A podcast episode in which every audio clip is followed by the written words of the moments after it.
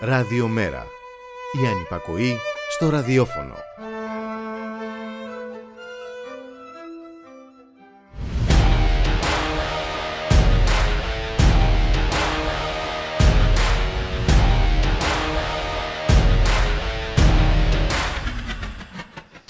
Εργοστάσιο τρομοκράτησης και φόβου Μητσοτάκης και Σία. Με την ευγενική και ακριβοπληρωμένη συνδρομή των μέσων ενημέρωσης. Δρόμοι ανοιγοκλίνουν με 10 πόντους χιόνι και υπεύθυνοι πίνουν στην υγεία των κοροϊδών. Η λειτουργία του κράτους έχει ανατεθεί σε ένα τριψήφιο αριθμό παντός καιρού. Πανάκια το 112 για χιόνια, πλημμύρες, φωτιές και ό,τι άλλο προκύψει. Και εσύ να μην ξέρεις πού να πρωτοκαταθέσεις την ατομική σου ευθύνη. Στα ξεχαρβαλωμένα σχολεία και πανεπιστήμια, στα διαλυμένα νοσοκομεία, στα σούπερ μάρκετ, στις τράπεζες, στα φανς. Ήσουν ο τεμπέλης της Ευρώπης.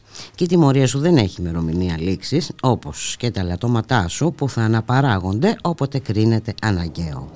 Και ενώ εμείς εδώ πνιγόμαστε σε μια κουταλιά νερό για να μην εκτεθεί προεκλογικά η κυβέρνηση των Αρίστων, θρήνος στην Τουρκία και τη Συρία για τα εκατοντάδες θύματα από το σεισμό.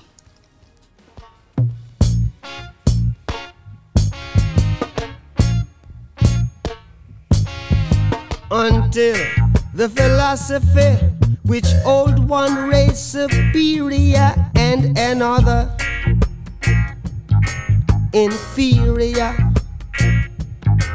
is finally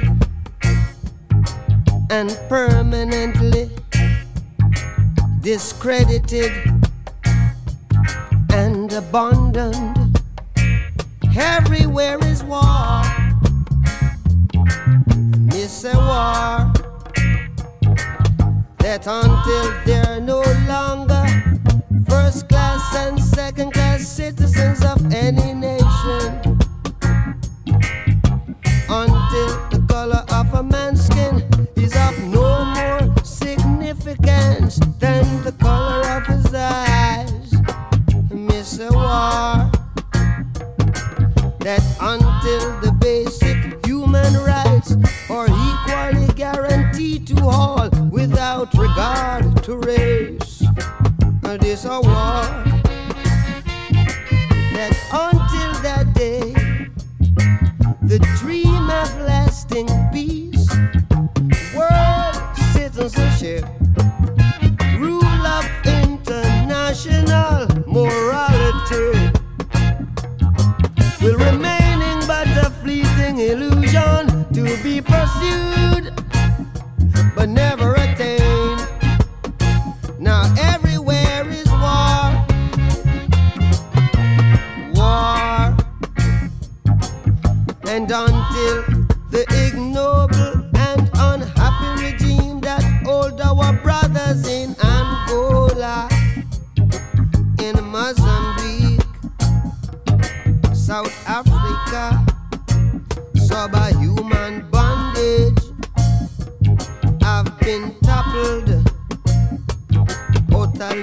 destroyed.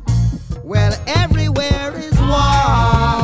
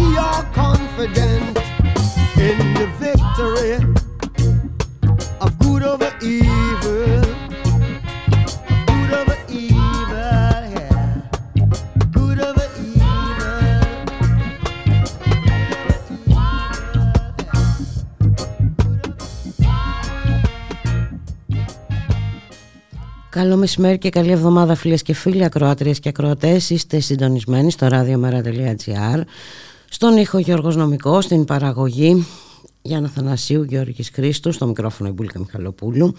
6 ε, Φεβρουαρίου σήμερα. Ακούσαμε Bob Marley, γεννήθηκε μια μέρα σαν και αυτή το 1945. Μαύρη η σημερινή ημέρα για, τους λαό, για τον τουρκικό λαό. Ήδη ε, τα θύματα από το φωνικό σεισμό έχουν ξεπεράσει ε, τα 1300. Καλώς ορίζουμε στο στούντιο τον Μιχάλη Κρυθαρίδη, εκπρόσωπο τύπου του ΜΕΡΑ25. Μιχάλη, καλώς μεσημέρι. Καλό μεσημέρι Μπούλικα, καλό μεσημέρι και στις ακροάτριες και τους ακροατές μας. Αν και όντως, όπως ε, λες και εσύ η εβδομάδα δεν ξεκίνησε καθόλου ευχάριστα με αυτό το φωνικό, φωνικότατο πραγματικά έτσι, σεισμό. Έχουμε ξεπεράσει τους 1.300 ε, ήδη νεκρούς και δεν ξέρουμε ακόμα και πόσοι είναι οι, οι εγκλωβισμένοι και... και είχαμε και νέα δόνηση είχαμε και νέα δόνηση πριν από λίγο πάρα πολύ ισχυρή και ε, αυτή και εντάξει νομίζω ότι αυτή τη στιγμή σίγουρα αυτό το οποίο προέχει είναι να υπάρξει όσο το δυνατόν ε, ο πιο άμεσος απεγκλωβισμός των, ε, των εγκλωβισμένων να υπάρξει και η συνδρομή της, ε, της χώρας μας και συνολικά αν θέλεις έτσι και ευρωπαϊκή και διεθνής στην, ε, στην Τουρκία και την ε, Συρία. Και βέβαια ε, σαφώς και εμείς εκφράζουμε την, την αλληλεγγύη μας και στον τουρκικό και στο συριακό και στον κουρδικό λαό έτσι, διότι είναι εκεί στα σύνορα μεταξύ ε, Τουρκίας και, και, και Συρίας. Και υπάρχουν ε, από όλες κατέρωθεν εν πάση περιπτώσει ε, και ζημιές και πάρα πολλά ε, θύματα και εντάξει, ξέρεις κάτι τέτοιες ε, ακριβώς ε, στιγμές ε, βλέπεις και όλη αυτή την... Και, και ξέρεις μπροστά σε αυτήν την τραγωδία αισθάνεσαι και μια οργή και μια ντροπή για όλα αυτά που συνέβαιναν αυτές τις μέρες με αφορμή την άφηξη της Μπάρμπαρα. Ισχύει μπουλίκα διότι εντάξει όλη αυτή η απίστευτη ας πούμε προπαγάνδα την οποία έχουμε Όχι αυτό είναι ε, δεν είναι μόνο ναι, ναι, ναι. προπαγάνδα είναι πλήση εγκεφάλου.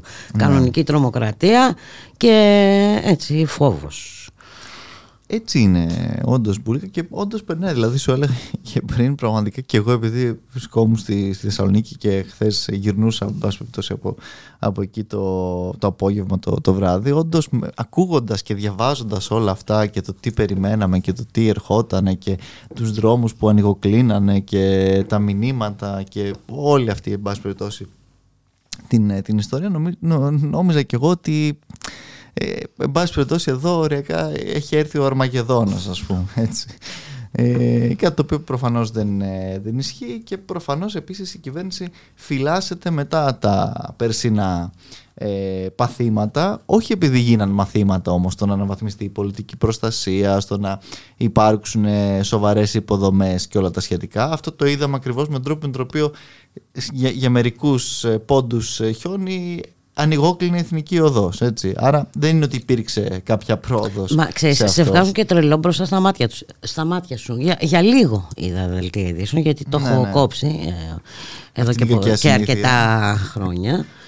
Εντάξει, και, και, να σου περιγράφει ένα σκηνικό ε, όπως είπες εσύ τύπου Αρμαγεδόνα και, και η εικόνα να δείχνει το εντελώς αντίθετο ναι ναι και, και, και, και να βλέπεις εσύ από το παράθυρο σου και να λες τώρα στην ίδια, στον ίδιο τόπο ε, βρισκόμαστε ας πούμε και υπάρχει αυτή ακριβώς η περιγραφή της, ε, της κατάστασης. Την ώρα που ξαναλέω ότι στην ουσία και στην πράξη εκεί που όντως έπρεπε ο, ο κρατικός μηχανισμός να αντιδράσει ότι δεν είναι ούτε τα μηνύματα που, που στέλνονται τώρα σοριδών για κάθε Εντάξει και αν η λύση είναι να κάτσει σε κάθε περίπτωση στο σπίτι σου δεν ξέρω βρέχει κάτσε σπίτι σου. Ε, ναι, έχει ναι. φωτιά κάτσε σπίτι σου. Τηλεργασία και τηλεκπαίδευση ναι, ναι. ε, ρίχνει λίγο χιόνι και ξέρεις είναι Φεβρουάριος ε. είναι χειμώνας. Ακριβώς. Και μιλάμε τώρα και για ένα χειμώνα ο οποίος ήταν και πάρα πολύ ήπιος όπως έχουμε με συγχωρείς. Όπως έχουμε πει μέχρι στιγμής πολλές φορές ε, και ήταν προβληματικά ήπιος κιόλας έτσι. Δηλαδή προφανώς μιλάμε για μια κατάσταση η οποία και αυτή ήταν απότοκο αυτής της κλιματικής κρίσης και αλλαγής και η οποία δεν δικαιολογείται Τώρα να Ναι, αλλά και αυτή την κλιματική κρίση και αλλαγή δεν μπορούμε να την ε, επικαλούμαστε κάθε φορά για το παραμικρό. Ε. Πολύ Γιατί έχουν βρει και αυτοί το, δηλαδή έχουν βρει και αυτό το κόλπο τώρα. Τα αποδίδουν τα πάντα στην κλιματική κρίση, αλλαγή, μας πουλάνε φούμαρα για πράσινες ενέργειες, οι πετρελαϊκές εταιρείες θησαυρίζουν, ε, ρεκόρ.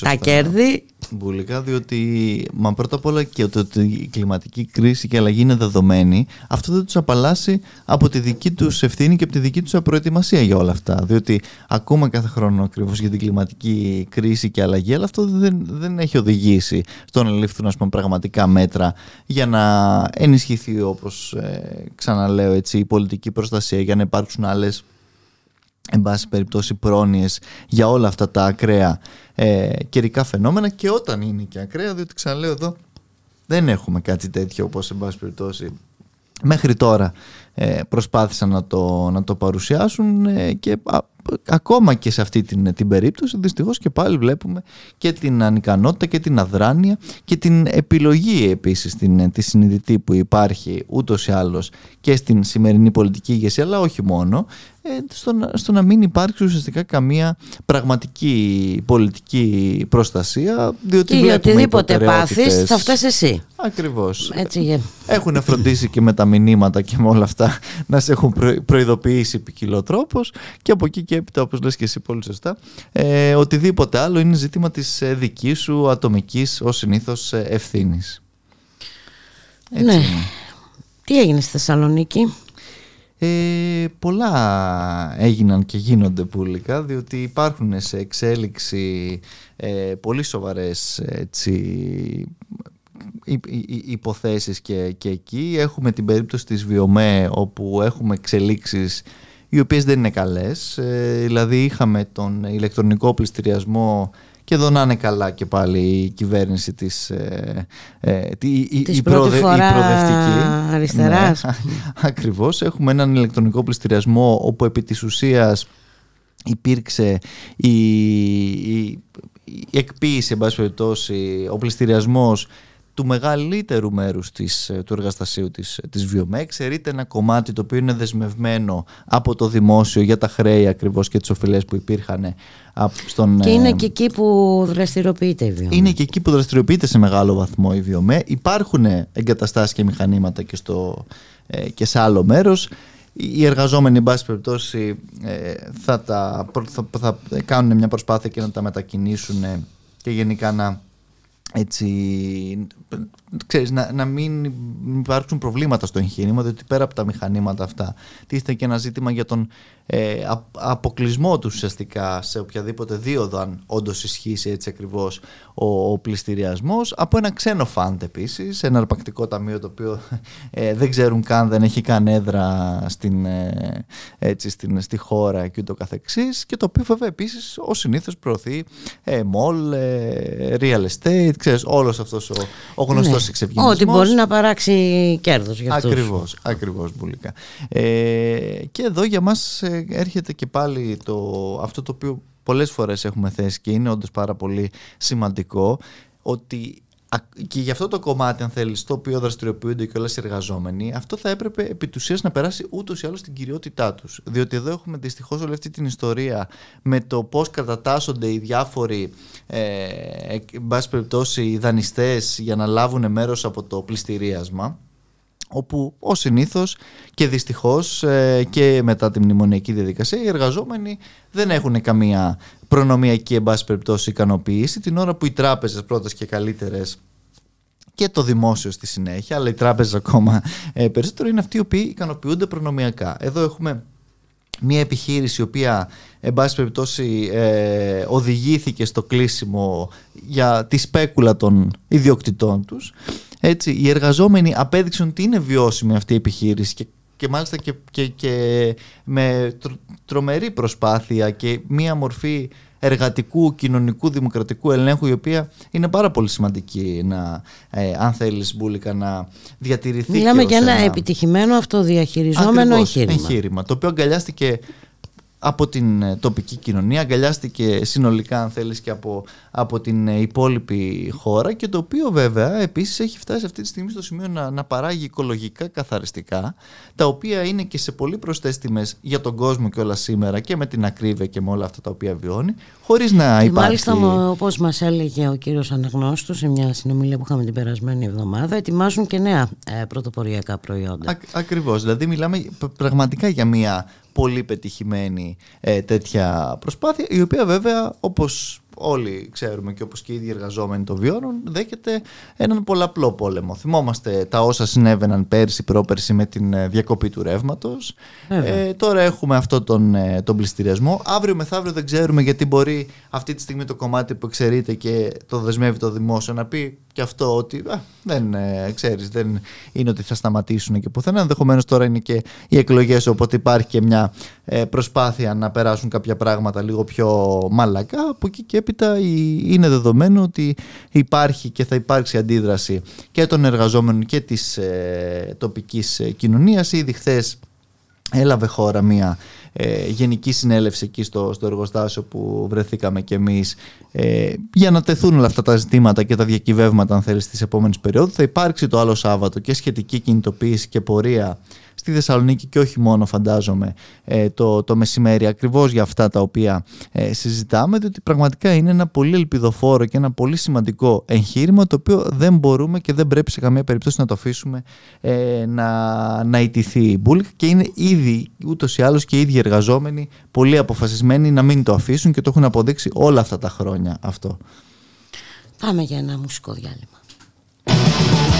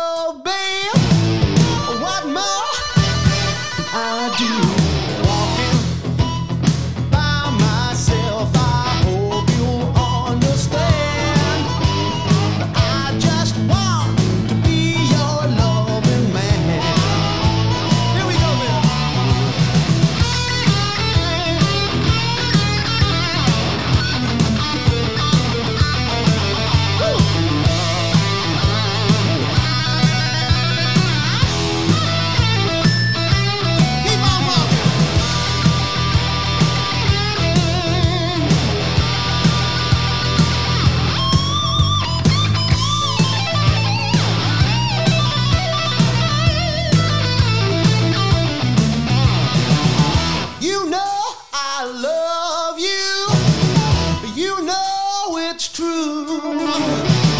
I give you all my. Hey, what more?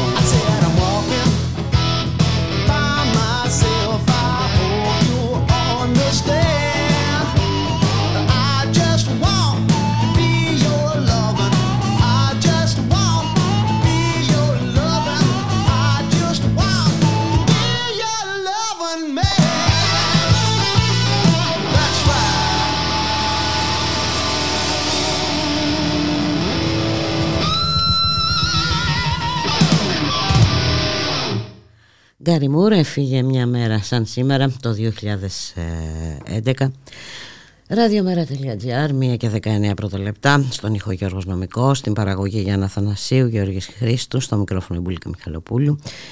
Μιχάλη Κρυθαρίδη, αύριο κατατίθεται η περιβόητη, ε, η επίμαχη τροπολογία για το υποτιθέμενο εμπόδιο καθώς οι εκλογές του Κασιδιάρη. Ακριβώς. Ε, Μπούλικα, την Πολλές οι ενστάσεις που έχουν διατυπωθεί τόσο για αυτήν την ε, τροπολογία της κυβέρνησης όσο και για την έτερη του ΣΥΡΙΖΑ Προοδευτική Συμμαχία. Έτσι είναι ακριβώς επειδή υπάρχουν πάρα πολλά περιθώρια όπως έχουμε πει και ανοίγονται διάπλατα δυστυχώς ε, οι πόρτες και, και τα παράθυρα μέσα από αυτές τις, ε, τις διατάξεις για ε, μια γενική και καθολική απαγόρευση διαφόρων αντιφρονούντων για την εκάστοτε κυβέρνηση και εκάστοτε κυβερνητική εξουσία και ειδικά όπως έχουμε δει κιόλας όταν οι διατάξεις αυτές διευρύνουν πάρα πολύ το, το πεδίο στο οποίο μπορεί να χωρέσουν ακόμα και αδικήματα τα οποία ε, είναι κυριολεκτικά της, ε, της πλάκας. Και όμως όλα αυτά θα κρίνονται από τον, ε, από τον Άριο Πάγο και μάλιστα από ένα τμήμα του ούτε καν από την Ολομέλεια ε, με ό,τι αυτό βεβαίως μπορεί να συνεπάγεται και έχοντας κιόλας όπως έχουμε πει πολλές φορές και την ε, δεδομένη αν θέλεις ε, πραγματικότητα της ε, κυβερνητικής και όχι μόνο πλευράς να αναπαράγει διάφορες ανιστόρητες θεωρίες περί δύο άκρων όπως αντίστοιχα και η ηγεσία της, της Ευρωπαϊκής Ένωσης και έχοντας δει τι συμβαίνει και σε άλλες χώρες δυστυχώς της Ευρωπαϊκής Ένωσης όλα αυτά ε, προμηνύουν πάρα πολλούς κινδύνους στους οποίους σε καμία περίπτωση δεν πρέπει να ενδώσουμε κρυπτόμενοι πίσω από μια παγίδα τάχα μου δήθεν ε, περιορισμού και παρεμπόδισης των νεοναζί από τις εκλογές όταν η ίδια η κυβέρνηση είναι αυτή η οποία καθημερινά προωθεί όλη αυτή την απίστευτη ε, ακροδεξιά ατζέντα και ρητορική όταν η ίδια η κυβέρνηση είναι αυτή η οποία σε μεγάλο βαθμό ε, θρέφει όχι μόνο από την πολιτική της αλλά ακόμα αν θες και από τα συστημικά κυρίαρχα μέσα όλη αυτή την αντίληψη που ε, συντηρεί ακριβώς τους ε, διάφορους ε, κασιδιάριδες και λοιπούς σε πάση περιπτώσει εγκληματίες. Και εκεί έχει δώσει την απάντηση του, ε, την, έχει δώσει τις απαντήσεις της η κοινωνία αν θες το πρόσφατο παρελθόν με τη δίκη της Χρυσαυγής και με όλη αυτή την, την προσπάθεια που υπήρξε από τους αντιφασίστες και τις αντιφασίστριες στους οποίους ήταν και είναι διαχρονικά απέναντι η κυβέρνηση της Νέας Δημοκρατίας και όλες αυτές οι συντηρητικές πολιτικές και δεν μας πείθουν πλέον ε, κανένας εξ αυτών μπουλικα ότι τώρα τάχα μου δίθον κόπτονται όταν καθημερινά βλέπουμε το τι συμβαίνει στα σύνορά μας. Επειδή με ρώτησε και τι, ε, τι γίνεται στη Θεσσαλονίκη, υπήρξε το Σάββατο και μία ε, εκδήλωση για τα θύματα έτσι, των, ε, των, τα, τα άγνωστα και ανώνυμα θύματα των συνόρων, των χερσαίων και θαλασσίων συνόρων μας, όπου συνεχίζουν καθημερινά να χάνουν άνθρωποι τη ζωή τους και δεν το γνωρίζουμε καν μπουλικα. Έχουμε βέβαια δυστυχώς και νέα ε, τραγικά συμβάντα που, που ξέρουμε ότι επισήμως έτσι χάθηκαν και, άλλοι, και, και, άλλα μικρά παιδιά και άλλοι εν πάση περιπτώσει. Ακριβώς. Με ένα χρόνια. Μια 20χρονη, τέσσερα παιδιά, τρία αγόρια και ένα κορίτσι. Από 2 ε, 5 ετών. Α, ακριβώς. Όλα αυτά λοιπόν συνεχίζονται ε, με ευθύνη τραγική της ίδιας της, ε, της κυβέρνησης, του, του, του, ίδιου, της ίδιας ελληνικής ε, πολιτείας, των αρχών των ελληνικών και βέβαια με την ανοχή πάντα όπως έχουμε πει πολλές φορές ε, της ηγεσίας της Ευρωπαϊκής Ένωσης που κλείνει το μάτι σε αυτές τις, τις πρακτικές Ακού, ακούσαμε πρόσφατα και την κυρία Φοντελάκη να μας λέει πόσο σημαντική είναι η φύλαξη των ευρωπαϊκών συνόρων η οποία γίνεται με αυτούς τους τρόπους και με αυτές τις, ε, τις διαδικασίες. Άρα καταλαβαίνουμε πολύ καλά ποιος είναι αυτός ο οποίος όντως κόπτεται για να σταματήσουν αυτά τα, τα δολοφονικά σε μεγάλο βαθμό έτσι τα οποία συμβαίνουν ε, στα, στα σύνορά μας και ποιοι είναι αυτοί οι οποίοι καθαρά και μόνο και για προεκλογικούς τώρα λόγους και σκοπιμότητες αλλά και για να προωθήσουν άλλες ατζέντες στη συνέχεια προωθούν και τη συγκεκριμένη διάταξη ε, την οποία θα φέρουν αύριο. Τώρα δεν ξέρω αν θα, θα πάει τελικά αύριο λόγω του ότι σήμερα ξέρεις έκλεισε η Βουλή προφανώς με, με το χιονιά και με την Μπάρμπαρα. Ε, εν πάση περιπτώσει, αυτές τις μέρες όμως σε κάθε περίπτωση αναμένεται να συζητηθεί και να ψηφιστεί ε, αυτή η συγκεκριμένη τροπολογία στην οποία το ΜΕΡΑ25 φυσικά ε, έχει εναντιωθεί πλήρως μπουλκα για όλους αυτούς τους λόγους και κυρίως διότι πραγματικά πιστεύουμε ότι τη μάχη μας απέναντι στον, στο φασισμό, στον ναζισμό και όλες αυτές τις ιδέες τη δίνουμε πολιτικά, τη δίνουμε στο δρόμο, τη δίνουμε στην κοινωνία, δεν τη δίνουμε με τέτοιες διατάξεις οι οποίες επί της ουσίας ανοίγουν κιόλας, ε, ξαναλέω, τα, τα περιθώρια, πόρτες. διάπλατες τις, ε, τις πόρτες για διάφορες άλλες απαγορεύσεις ε, πίσω από τις οποίες θα δούμε να κρύβονται διάφοροι πραγματικοί και εικονικοί ηγέτες και διάφορα τέτοια τα οποία χωράνε πραγματικά σε αυτές τις, τις διατάξεις τις οποίες βλέπουμε ε, ακόμα όπως συζητάγαμε και, και τις προάλλες μέχρι, θα χωρούσε μέχρι και το Πασόκ ε, του, του Ανδρέα Παπανδρέου με την αναπαραγωγή των λογικών που, που ακούγαμε τότε από τη δεξιά ε, για την 17 Νοέμβρη ως πραγματική ηγεσία και όλα τα σχετικά μπουλικά. Και στην Ουκρανία και είναι ρώσικα βιβλία. Βιβλία ρωσικής γλώσσας. Ναι, ναι, ε, δυστυχώς αυτά ε, μας θυμίζουν ε, πολύ οδυνηρές ε, καταστάσεις που έχει ζήσει και κάτι με τα μπαλόνια τα κινέζικα ε, προετοιμάζεται η κοινή γνώμη για την επόμενη αναμέτρηση που θα είναι οι Ηνωμένες Πολιτείε Κίνα ούτως ή άλλως δυστυχώς έχουμε, είμαστε σε μια κατάσταση η οποία έχει ξεκινήσει ήδη από την εποχή του Ντόναλντ Τραμπ και έναν ε, ψυχρό, ένα νέο ψυχρό πόλεμο για το ποιος θα ηγεμονεύσει ουσιαστικά την επόμενη μέρα όπου το διακύβημα της επόμενης μέρας σε μεγάλο βαθμό είναι όπως φαίνεται αν θες και για το ίδιο το παγκόσμιο κεφάλαιο, η τεχνολογία και όλα αυτά τα οποία βλέπουμε. Και εκεί προφανώς δεν είναι άλλη η μονομάχη πέρα από την, από την Κίνα και τις, ε, τις Ηνωμένες Πολιτείες, την ώρα που προφανώς και η Ευρωπαϊκή Ένωση για άλλη μια φορά ε, σε ένα ακόμα πεδίο είναι παντελώς ε, ανύπαρκτη και, και απούσα μπουλίκα αλλά βλέπουμε δυστυχώς πώς μεταχειρίζεται και τα όσα συμβαίνουν στην, ε, στη γειτονιά της οπότε δεν χρειάζεται να πάει και, ναι, και παραπέρα. Αλλά όντως, ε, εντάξει, είχαμε πρόσφατα και την επίσκεψη της κυρίας Πελόζη στην ε, ε, Ταϊβάν. Έχουμε δει διάφοροι να συμβαίνουν και μια κλιμάκωση, εν πάση περιπτώσει, η οποία υπάρχει και σε αυτό το, το πεδίο. Εντάξει, ας ελπίσουμε ότι πέρα από τις διακηρύξεις και από όλα αυτά τα οποία ακούμε και τον οικονομικό πόλεμο τον οποίο ούτως ή άλλως βλέπουμε ήδη να ναι, είναι, σε εξέλιξη. Ε, είναι σε εξέλιξη ότι δεν θα υπάρξουν και εκεί άλλες ε, περιπτώσει καταστάσεις και ότι θα πάει ε, πιο πέρα όλη αυτή η ιστορία διότι ε, εντάξει εκεί βλέπουμε πλέον και με δεδομένο αν θες και τον, τον πόλεμο που υπάρχει και στην ευρύτερη γειτονιά μας το τι μπορεί να επακολουθήσει έτσι και ήταν αρκετά διαφορετιστική η ομιλία του Γιάννη Βαρουφάκη ε, στην Κούβα επειδή την παρακολούθησα ε, ε, τέθηκαν όλα αυτά τα, τα ζητήματα του πώς ο νέος αυτός κόσμος ε, διαμορφώνεται μπας περιπτώσει μπουλικά. Γι' αυτό είναι η αναγκαία η δημιουργία ενός νέου οικονομικού και όλες, μιας νέας οικονομικής συμμαχίας Ισχύει και αυτό και μιας νέας οικονομικής συμμαχίας και ενός νέου κινήματος αδεσμεύτων που βάζει και τη διάσταση και την γεωπολιτική αν θελεις ε, απέναντι σε όλον αυτόν τον ε, σύγχρονο υπερελισμό και την προσπάθεια που βλέπουμε να αναστηθεί το, το ΝΑΤΟ με ουραγό για άλλη μια φορά την που Ευρωπαϊκή Ένωση. Που κάποτε είχε χαρακτηριστεί ε, κλινικά νεκρό ε, από τον Εμμανουέλ Μακρόν για να θυμόμαστε και μερικά πράγματα. Ε, μα, μα, μα, επί της ουσίας ε, πριν από μερικά χρόνια δεν είχε κανέναν λόγο ύπαρξης έτσι. Δηλαδή όλη αυτή η συζήτηση την οποία κάνουμε τώρα και την ένταξη νέων χωρών και όλα αυτά τα οποία ανοίξανε έτσι μετά την, ε, ε το, τον πόλεμο στην Ουκρανία και όλη αυτή την, την κλιμάκωση που, που υπήρξε όλα αυτά οδήγησαν εκεί αλλά δυστυχώς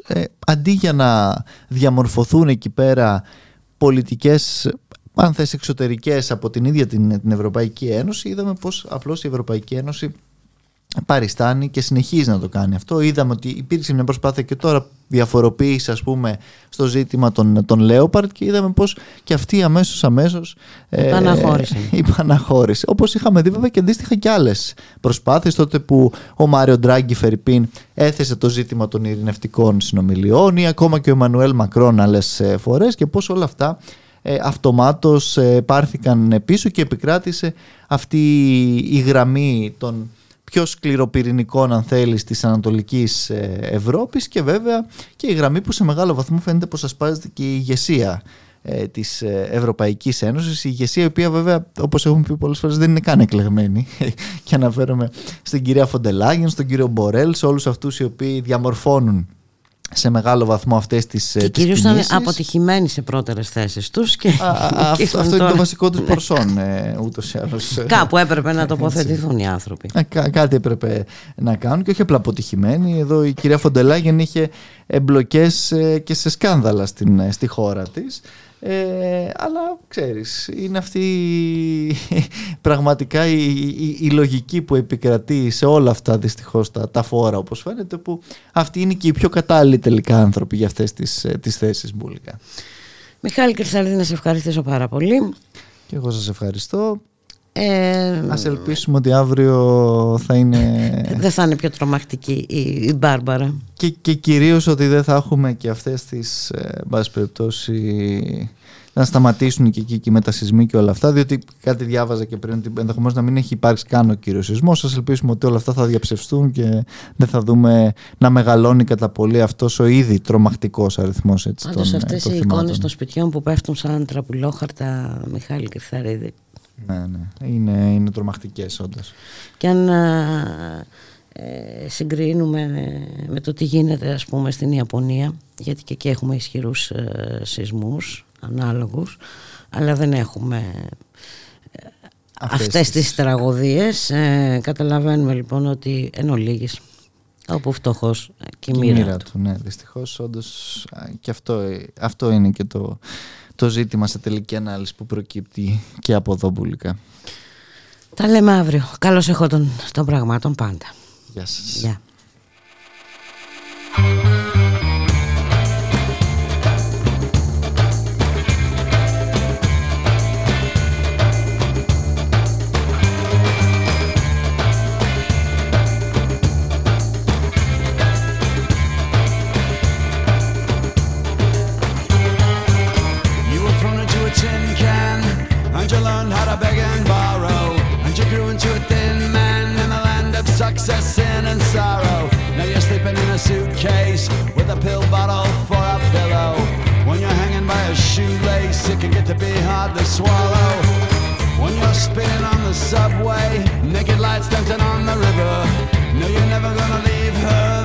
Someday that you might forgive her. Slipping into a slow dive, cold black water makes you follow. Swimming into a spiral,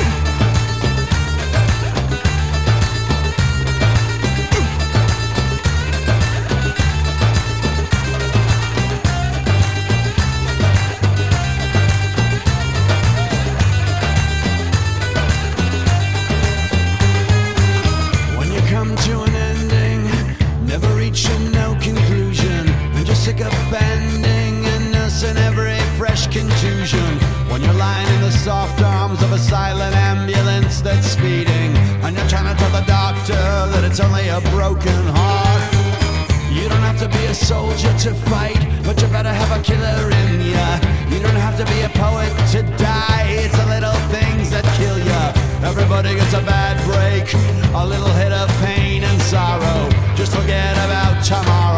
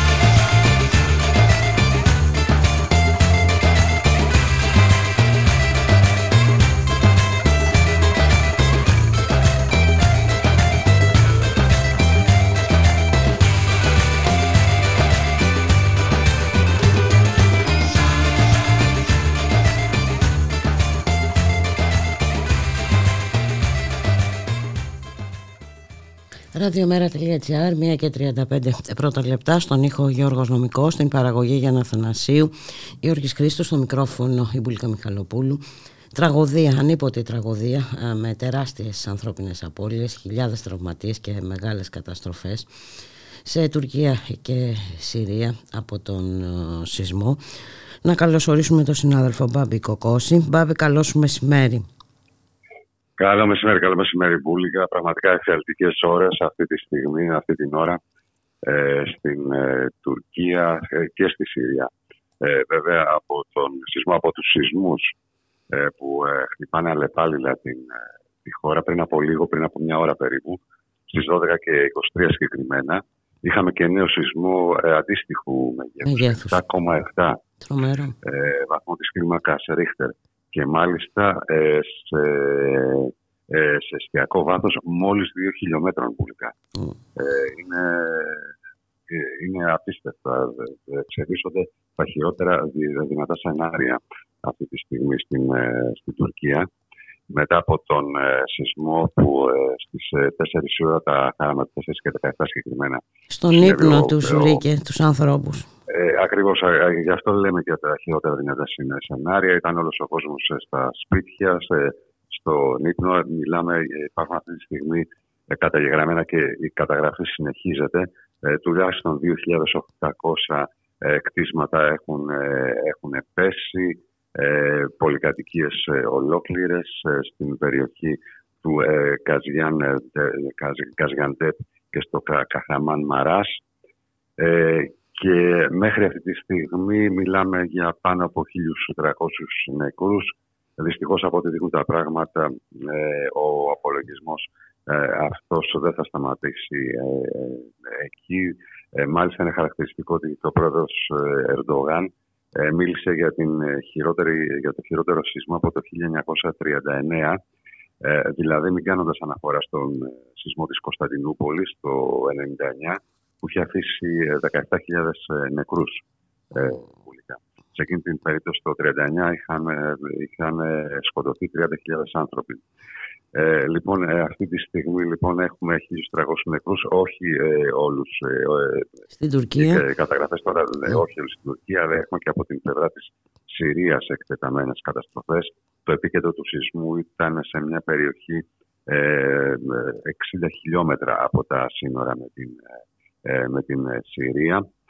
Ε, οπότε και στην Βόρεια Συρία έχουμε εκτεταμένες ε, καταστροφές και μάλιστα και σε περιοχές που ελέγχονται και από τους ε, αντάρτες. Έχουμε δηλαδή και διαφορετικά ανακοινοθέντα στην Συρία όσον αφορά τους νεκρούς και τις καταστροφές, αλλά από την κυβέρνηση, αλλά από, την, από τις περιοχές εκεί στο Ιντλίπ που ελέγχονται από τους αντάρτες, μιλάνε για γύρω στους 350 νεκρούς από την ε, πλευρά της Συριακής κυβέρνησης και 150 ε, νεκρούς στην πλευρά, από την πλευρά των ε, επαρχιών που ελέγχονται από τους αντάρτες.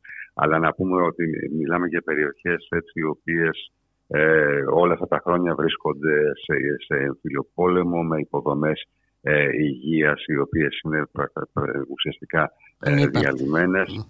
Ε, και αυτή τη στιγμή θα πρέπει να ανταπεξέλθουν και, και, σε, και, σε, και σε αυτό το φύγμα του, του εγκέλαδου. Ε, από εκεί και πέρα, ε, βέβαια ασφαλώς ε, η διεθνής κοινότητα έχει εκφράσει την, ε, την αλληλεγγύη της. Ήδη 45 χώρες έχουν ανακοινώσει ότι θα στείλουν βοήθεια ανάμεσά τους και η Ελλάδα, όπως ανακοίνωσε ο Πρωθυπουργός και βέβαια και όλα τα κόμματα εδώ στην Ελλάδα εξέφρασαν την ελληνική τους ε, στο τουρκικό και τον ε, συριακό ε, λαό. και, ήδη, και ήδη φτιάχνονται όλες οι υποδομές εκεί στην Τουρκία για να ληφθεί η διεθνής βοήθεια γιατί είναι δεδομένο ότι τέτοιου είδους, τέτοιου τραγωδίες χρειάζεται κάποιο χέρι βοήθειας από, από όλο τον κόσμο. Ε, να πούμε ότι ε, επίσης, ε, αυτό που λέγαμε στην αρχή για τα χειρότερα δυνατά σενάρια, συμβαίνει μάλιστα και σε μια στιγμή όπου ε, στην περιοχή ε, υπάρχει και πολύ άσχημος καιρός. υπάρχει έντονη χιονόπτωση όλο το βράδυ, έβρεχε. αυτή τη στιγμή υπάρχει έντονη χιονόπτωση και μάλιστα ο νέος σεισμός που έγινε πριν από μια ώρα ε, έγινε πάνω σε, σε διαδικασία, έχουν ξεκινήσει κάποιες πρώτες ε, ενέργειες ε, διάσωσης ε, και εκεί πέρα ήρθε και ο, και, και ο δεύτερος μεγάλος σεισμός πέρα από τους ε, δεκάδες ε, μετασυσμούς που έχουν ε, σημειωθεί πάνω από 80 ε, τρεις πάνω από 6 ρίχτερ μάλιστα, 8 πάνω από 5 ρίχτερ. Ε, πραγματικά μιλάμε για εικόνες ε, αποκάλυψης ε, στην, ε, στην περιοχή του ε, Καζιαντέπ. Έτσι, μια περιοχή που θα λέγαμε αρκετά μια βιομηχανική περιοχή. Έτσι. Mm-hmm. Με, με έργα Βλέπουμε ναι, κάτι τεράστιες εκεί πολυκατοικίες, πολυόροφες που έπεσαν Ακριβώς, ακριβώς. Αυτή, αυτή τη στιγμή σαν αυτό το απολογισμό δυστυχώς, δυστυχώς αναμένεται να αυξηθεί αριθμός. Έχουν καταρρεύσει όπως είπαμε και πριν 2.800 ε, κτίρια. Ε, να πούμε ότι για τον, ε, για τον σεισμό, ε, σύμφωνα με τα πρώτα στοιχεία από τους ε, σεισμολόγους, ε, δεν, δεν πρόκειται για το ρήγμα της Ανατόλειας, αλλά είναι ένα σημείο αυτό όπου το, η πλάκα της Αφρικής βυθίζεται κάτω από την ευρασιατική ε, πλάκα, οπότε είναι διαφορετικό από το, από το ρήγμα της Ανατόλειας, αλλά και επίσης ε, και, το, και, το, και το συγκεκριμένο ρήγμα δίνει, δίνει πάρα πολύ δυνατούς ε, σεισμούς και μάλιστα είναι, ε, μπορούμε να σημειώσουμε, είναι αξιοσημείωτο, ε, ότι σημειώθηκε δεύτερος σεισμός ε, αντίστοιχης, ε, αντίστοιχης κλίμακας ε, όταν ε, κατά μέσο όρο συμβαίνουν πέντε τέτοιοι σεισμοί, δηλαδή πάνω από 7 ρίχτερ, ε, το χρόνο σε όλο τον πλανήτη. Και γίνανε μέσα σε έξι ώρες, γίνανε δύο φορές σε, σε, στην ίδια περιοχή, σε απόσταση ε, λίγων χιλιόμετρων. Δεν ήταν το ίδιο το επίκεντρο. Είναι, υπάρχει μια απόσταση γύρω στα 50 χιλιόμετρα μεταξύ των δύο σεισμών. Ο πρώτος είχε ένα εστιακό βάθος 15 χιλιόμετρα, ενώ ο δεύτερος μόλις 2 χιλιόμετρα πουλικά. Μάλιστα. Οπότε καταλαβαίνουμε ότι χρειάζεται με πάρα πολύ μεγάλη βοήθεια και από τα σωστικά συνεργεία. Προφανώς υπάρχουν ε, πολλοί ε, εγκλωβισμένοι ε, κάτω από τα ερήπια. Ασφαλώς, ασφαλώς. Είναι, είναι, οι είναι άνθρωποι ώρα, εκτός από... Είναι η χειρότερη δυνατή ώρα ε, που έχει αυτό το πράγμα. Όλος ο κόσμος είναι μέσα στο σπίτι, όλος ο κόσμος κοιμάται. Οπότε αν ήταν κάποια άλλη ώρα, ενδεχομένως κάποιοι θα ήταν στο δρόμο, δεν ξέρω τι, θα ήταν αυτή τη στιγμή ήταν, και υπάρχουν πάρα πολλά κτίρια τα οποία έχουν καταρρεύσει. Ο χειρότερο σεισμός στη χειρότερη δυνατή ώρα. Ε, Δυστυχώς, Μπαμπή. Και με στις χειρότερες δυνατές συνθήκες. Συνθήκες, βέβαια, γιατί μην ξεχνάμε αυτό που είπες και εσύ, ότι ποιες είναι οι καιρικές ε, συνθήκες. Ακριβώς, ακριβώς που λέγα. Να σε ευχαριστήσουμε πάρα πολύ. Οτιδήποτε νεότερο. Μπάμπη, θα, θα τα ξαναπούμε. Έγινε. Ναι, Να σε καλά, σε ευχαριστώ πολύ. Καλή συνέχεια.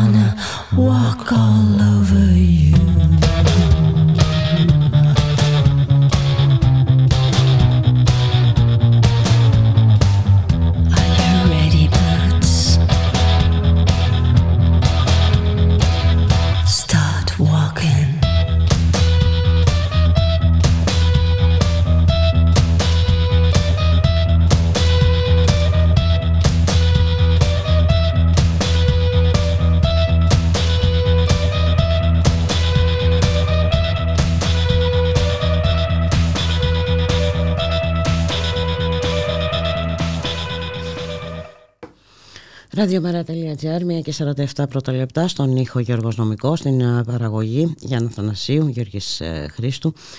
Στο μικρόφωνο η Μπούλικα Μιχαλοπούλου ε, και πάμε στην Κύπρο. Εχθές είχαμε τον πρώτο γύρο για τις προεδρικές εκλογές.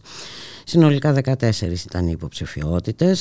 Ε, Ο δεύτερος γύρος, στο δεύτερο γύρο θα αναμετρηθούν Νίκος Χριστοδουλίδης και Ανδρέας Μαυρογιάννης. Να καλωσορίσουμε τον κύριο Γιάννη Ξίδη από το DM25 Κύπρου. Καλό σας μεσημέρι κύριε Ξίδη. Καλή σα, καλό σας μεσημέρι σε εσάς και στους ακροατές μας. Να ξεκινήσουμε από την ε, κρισιμότητα αυτών των ε, εκλογών ε, στην Κύπρο και αν ε, οι πολιτικές δυνάμεις ε, ανταποκρίθηκαν ως έπρεπε ε, απέναντι σε αυτή την κρισιμότητα. Ε, μην ξεχνάμε ότι μ, τις πολιτικές εξουσίες που διαθέτει ο εκάστοτε πρόεδρος της Κυπριακής Δημοκρατίας. Ναι, ε, έχετε δίκιο ως προς το χαρακτηρισμό των εκλογών. Αυτή η εκλογική διαδικασία είναι πάρα πάρα πολύ κρίσιμη για μια σειρά από σημαντικά και κομβι- κομβικά ζητήματα που αφορούν το μέλλον και τη θετική αρνητική προοπτική για το κυπριακό λαό, όπως έχει να κάνει με το κυπριακό, την επίλυση του εθνικού προβλήματος, έχει να κάνει με την οικονομία, έχει να κάνει με θέματα που αφορούν το, την εξέλιξη στο πεδίο της ε, ε, καθημερινότητας ακόμα και, του, και των ίδιων των πολιτών. Μμμ. Με ζητήματα όπως έχουν να κάνουν με τις εκποιήσεις, με τις τράπεζες, με τα δάνεια. Ε, έχει να κάνει γενικότερα με το τι απαντήσεις θα δοθούν σε μια Κύπρος όπως και η Ελλάδα, όπως και η υπόλοιπη Ευρώπη αλλάζει προς το χειρότερο. Μμμ. Ε, αυτό ήταν το διακύβευμα των εκλογών. Έτσι, τα ερωτήματα που μπαίνανε χοντρικά. Ε, θεωρώ εντάξει, έγινε ένας ε, πολιτικός διάλογος ανάλογα από, ε, από ποιο σημείο αναφοράς έτσι, και πολιτικής και ιδεολογικής και ταξικής πολιτικές δυνάμεις προσπάθησαν να απαντήσουν σε αυτά τα ερωτήματα και κρίθηκαν και από το αποτέλεσμα των εκλογών. Ποιος απάντησε καλύτερα ή χειρότερα. Μμμ. Η δικιά σας εκτίμηση ποια είναι; Ε, κοιτάξτε, η δικιά μου εκτίμηση είναι η εξής. Ε, η, η Κύπρος γενικά ε, ε, έχει μια ιδιαιτερότητα και μια ιδιορχημία σε σχέση με την Ελλάδα και, και τις υπόλοιπες χώρες της Ευρώπης, μεγάλες. Έτσι. Μμμ. Ε, ψηφοφόροι εδώ είναι γύρω στο μισό εκατομμύριο. Πιθανότατα η Β' Αθήνας, για να δούμε και τα μεγέθη, να έχει παραπάνω ψηφοφόρους. Μάλιστα. Ε, αυτό καθορίζει σε μεγάλο βαθμό τον τρόπο με τον οποίο κινείται ο κόσμος. Το ένα είναι αυτό, το μικρό μέγεθος. Το δεύτερο γενικά είναι ότι είναι μια μικροαστική κοινωνία με, σε μια σχετικά καλύτερη κοινωνικο-οικονομική κατάσταση από ότι, στην, ελλ- από ότι ε, η αντίστοιχη στην Ελλάδα. Μμμ. Ε, με- με παραδόσεις έτσι, ε, τα τελευταία χρόνια πάλι συντηρητικές. Έχουμε τη χειρότερη ίσω κυβέρνηση μαζί με την κυβέρνηση Μητσοτάκη σε όλη την, ε, σε όλη την Ευρώπη. Μια κυβέρνηση με ίδια χαρακτηριστικά, με ίδιες προσεγγίσεις, με ίδιες πολιτικές. Ναι, γιατί είδαμε, είδαμε σκάνδαλα διαφθοράς, ε, ιδιωτικοποιήσεις, ε, έτσι, διαπλοκή των εξουσιών και πάει λέγοντας. Ακριβώς. Ακριβώς, α, ακριβώς συμπλέψεις διάφορων ε, χρηματοοικονομικών κατεστημένων, τραπεζίτες, ε, μεγαλολογιστές, δικηγόροι, ξέπνα χρήματος, διαβατήρια, ε, άναρχη ανάπτυξη developer για να αποκτήσουν κυπριακή άρα και ευρωπαϊκή τυπικότητα και, και τα λοιπά και τα λοιπά και τα λοιπά. Μπορούμε να μιλάμε ώρες. Ε, το πρόβλημα ποιο είναι; Όπως το πρόβλημα, αλλά έχει ίσως να έχει μια θετική εξέλιξη. Ε, αν είδατε, που σίγουρα είδατε τα αποτελέσματα των εκλογών, πρώτος ήρθε ο κ. Νίκος Στοδουλίδη, πρώην Υπουργός ε, Εξωτερικών της κυβέρνησης Αναστασιάδη, θεωρείται και πολιτικό τέκνο πρόεδρο της Κυπριακής Δημοκρατίας, σε μια λογική μερικής αντιπαράθεσης αλλά και ρήξης με το κόμμα του, το Δημοκρατικό Συνεγερμό. Ο Δημοκρατικός Συνεγερμός είναι το κόμμα της Κυπριακής Δεξιάς, είναι το αδελφό κόμμα της Νέας Δημοκρατίας ε, στηρίχθηκε από δυνάμεις του λεγόμενου μεσαίου χώρου και κατάφερε και ε, απέσπασε και ένα σημαντικό ποσοστό από το χώρο της δεξιάς. Δεύτερος ήρθε ο κύριος Βαυροδιάρης, Ανδρέας Βαυροδιάρης. Υποψήφιος του Ε, Ακέλ. ο- ε. Ναι. Ε, βέβαια και ο Ανδρέας ο Μαυρογιάννης είναι, δεν, έχει, ου- ου- δεν έχει τώρα αλλά και ουδέποτε είχε ε, πολιτική οργανωτική σχέση με τα κινήματα και την αριστερά και το κόμμα του ΑΚΕΛ. Ε, είναι, ε, ήταν διπλωμάτης καριέρας, πρεσβευτής, ε, διαπραγματευτής του, του Αναστασιάδη για το Κυπριακό.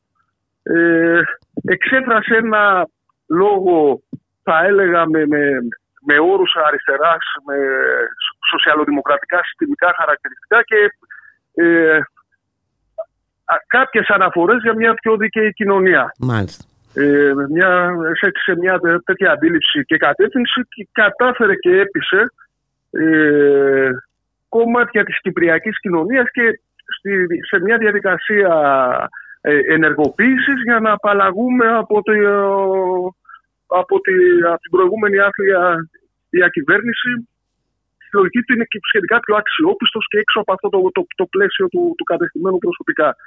Θα φανεί βέβαια Πάντως στο μέλλον... ε, δεν είναι και η, έτσι μια ριζοσπαστική η Όχι, όχι, όχι. υποψηφιότητα. Α- Αυτό θέλω να πω. Αυτό θέλω να πω γιατί όπως και στην Ελλάδα το 2015 έτσι και στην Κύπρο έχουμε ξαναπαλλαγή από τη δεξιά. Έτσι. Οι δυνάμεις προόδου της αριστεράς έτσι, ε, ε, έχουν, τα έχουμε ξανακαταφέρει. Το θέμα φτάνει μόνο η επιτυχία στην εκλογική διαδικασία ε, και το μετά. Και Προφανώς. ε, συμπνιγωρώ σε αυτό που είπατε εσείς πριν από λίγο. Δεν είναι μόνο η... Πρέπει να έχει και άλλα χαρακτηριστικά, πρέπει να έχει και άλλες αναφορές, πρέπει να έχει και άλλες συμμαχίες, πρέπει να έχει και μια άλλη κουλτούρα, έτσι που να αλλάζει τον πυρήνα Μμμ. έτσι, της ε, πολιτικής ε, νοοτροπίας που μας έφερε σε αυτό το πολύ πολύ κακό σημείο. Δηλαδή, και θεωρώ ότι και στην Κύπρο όπως και στην Ελλάδα ε, η προοδευτική διαχείριση, η πιο, μια πιο δίκαιη αντίληψη που έχει, να, που έχει να κάνει με τα πολιτικά πεπραγμένα ή ας το πω ακόμα έτσι πιο, πιο καθαρά, πιο λαϊκά που λένε, το, το μοίρασμα της μιζέριας, ε, το πιο δίκαιο μοίρα- μοίρασμα της μιζέριας στους πολλούς Ναι, μια Δεν καλύτερη αρχίζει, δεν μπορεί να μας διαχείριση προηγεί. απλώς ε, Ακριβώς, ε, ε, ακριβώς, ακριβώς, ε, δεν ακριβώς. λύνει τα ζητήματα. Ε, και νομίζω Και ότι δυστυχώς- εδώ το βλέπουμε πολύ καθαρά. Ε, Ε, ναι, ε, ε, ναι. Εμείς εδώ... Φάνηκε, το ζει στην Ελλάδα, το ζήσαμε, το ζήσαμε, το, το ζήσαμε, το ζήσατε σε, σε όλη του τη διάσταση. Αυτό με το, το 2015 και την, την, την αντίληψη και την κουλτούρα και την πολιτική πρακτική και την ασυνέπεια και την ενσωμάτωση που επέδειξε η κυβέρνηση ΣΥΡΙΖΑ. Και τελικά το, μη, Κάπου το πέρα λιγότερο κακό ε, φέρνει πάντα το χειρότερο. Ε, φέρνει, ε, τουλάχιστον ή όπως ε, έλεγε- έτσι ή- λέει η πραγματικότητα. Αυτό δείχνει. Και Ε, όπως είχε πει παλιότερα ο Λένιν, εντάξει, το, το, το δρόμο πάντα στην πιο άθλια δεξιά την ανοίγει μια εξίσου κακή σοσιαλδημοκρατία. μμμ. Δηλαδή, αυτά. Ε, το, ο τρίτος ήταν ο Αβέρο Πνεοφύτου, ο πρόεδρος του Δημοκρατικού Συνεγερμού προσπάθησε να αναδείξει έτσι ένα φιλελεύθερο κεντροδεξιό λόγο συστημικό, καθαρά φιλοευρωπαϊκό, φιλονατοϊκό, ε, ένα, ένα- σε μια κουλτούρα ατομικισμού έτσι και, ε, και στρατηγικής που, ε, που όμοια χαρακτηριστικά έχει η ίδια αντίληψη που κουβαλάει και η κυβέρνηση της Νέας Δημοκρατίας που έχασε.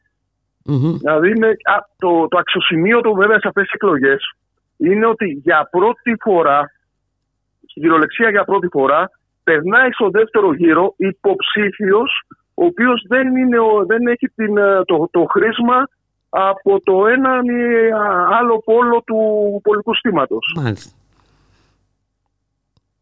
Ναι, Θα όντως. δείξει μέχρι που μπορεί- Είναι είναι, είναι για αξιοσημείωτο. πρώτη φορά αυτό.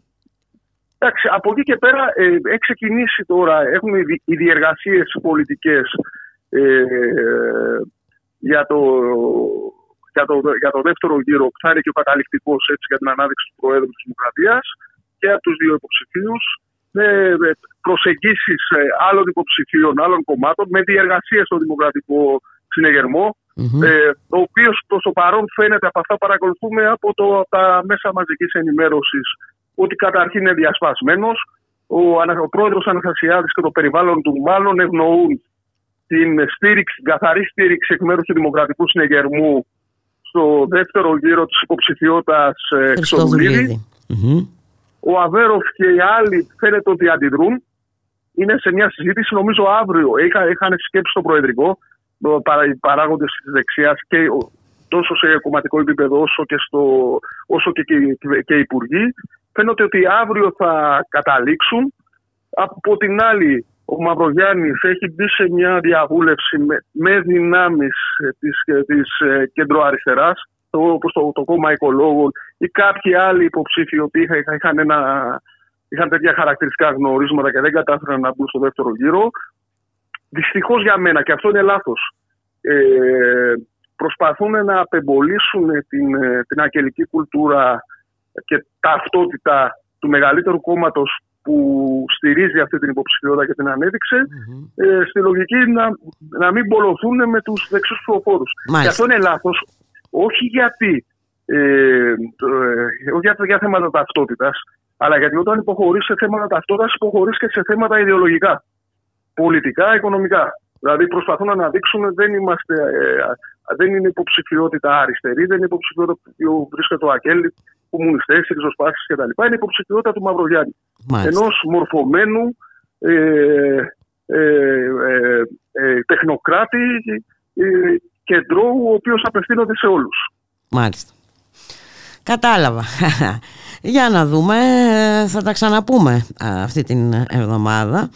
Ε, να δούμε πο- προς τα πού ε, θα γύρει τελικά η πλάστικα. Έχει ενδιαφέρον, όλα είναι ανοιχτά. να σας ευχαριστήσουμε πάρα πολύ κύριε Ξίδη.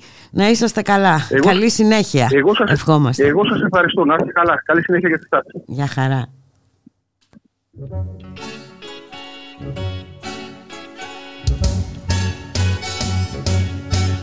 Imagine me and you, I do. I think about you day and night. to think about the girl you love and don't be a so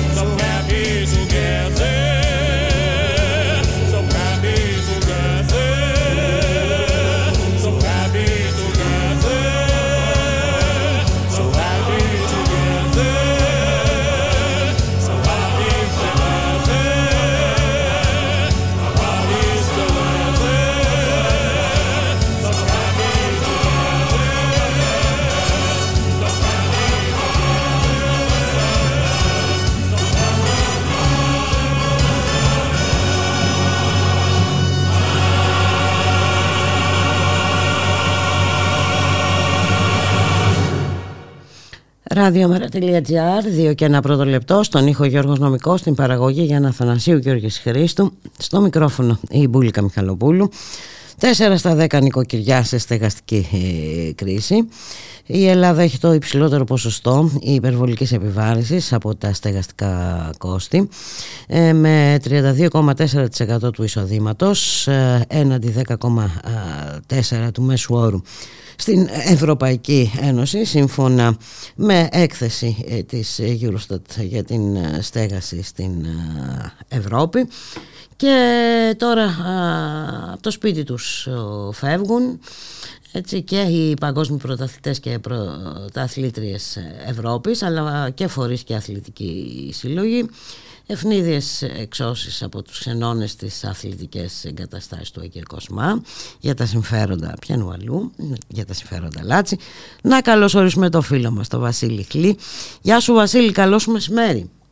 Καλησπέρα, καλησπέρα. Καλό μεσημέρι. Καλό μεσημέρι, Μπουλικά. Καλά είσαι; Ε, και ξέρω εγώ, καλά, καλά λέω ότι είμαι. Θα δείξει, θα δείξει πώς θα κοίτα, πάει. περιμένω να μου το πούνε στην τηλεόραση. Ε, διαφορετικά, Αν δεν το μάθουμε από τα κανάλια, δεν θα ε, δεν, ναι, δεν ναι, ξέρουμε. ναι, Ναι, ναι, δεν ναι, ξέρουμε, ναι, ναι. ναι, άλλη μόνο. Για τα κανάλια είναι όλα καλά. Όλα καλά. Ε. Δεν υπάρχει κανένα πρόβλημα σε κανένα επίπεδο. Ειδικά στον αθλητισμό πάμε πάρα πολύ καλά. Πάμε πολύ καλά, ε. Και αυτό που Ε, αναγκάζονται ε, να ε, φύγουν, τι εξώσεις γίνεται; Έχουμε, εμένα όλο αυτό το κομμάτι μου θυμίζει πραγματικά την ιστορία των εξώσεων, γιατί περί έξωσης πρόκειται. Μμμ. Ε, 94 αθλητές, όπου μιλάμε για μια χρονιά όπου είναι προολυμπιακή χρονιά, Μάλιστα. αντί ο στόχος τους να είναι η Ολυμπιάδα και όλα αυτά τα κομμάτια, πλέον ο στόχος τους είναι η στέγαση. Όπου Μάλιστα. φ- φυσικά Πού και θα- απασχολεί χιλιάδες κόσμος Ε, βέβαια. το, το θέμα δεν της είναι στέγασης. μόνο. Ναι, ναι, ναι. Δεν είναι μόνο οι αθλητές, σίγουρα, αλλά εδώ μιλάμε για μια έξωση 94 αθλητών από τον Άγιο Κοσμά.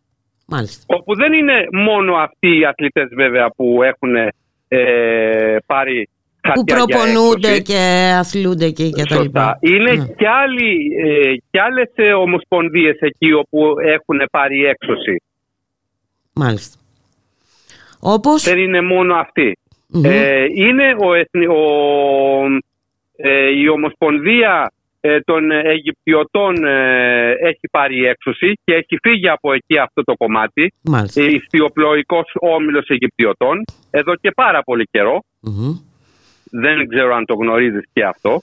Ναι, κάτι είχα διαβάσει, αλλά ξέρεις, ε, Όλο αυτό το κομμάτι ε, φεύγει περιστασιακά από και εκεί. κατά καιρούς έρχονται αυτά στην ε, Φεύγει δημοσιότητα, αυτό δεν το δίνεται η κομμάτι, απαραίτητη προσοχή.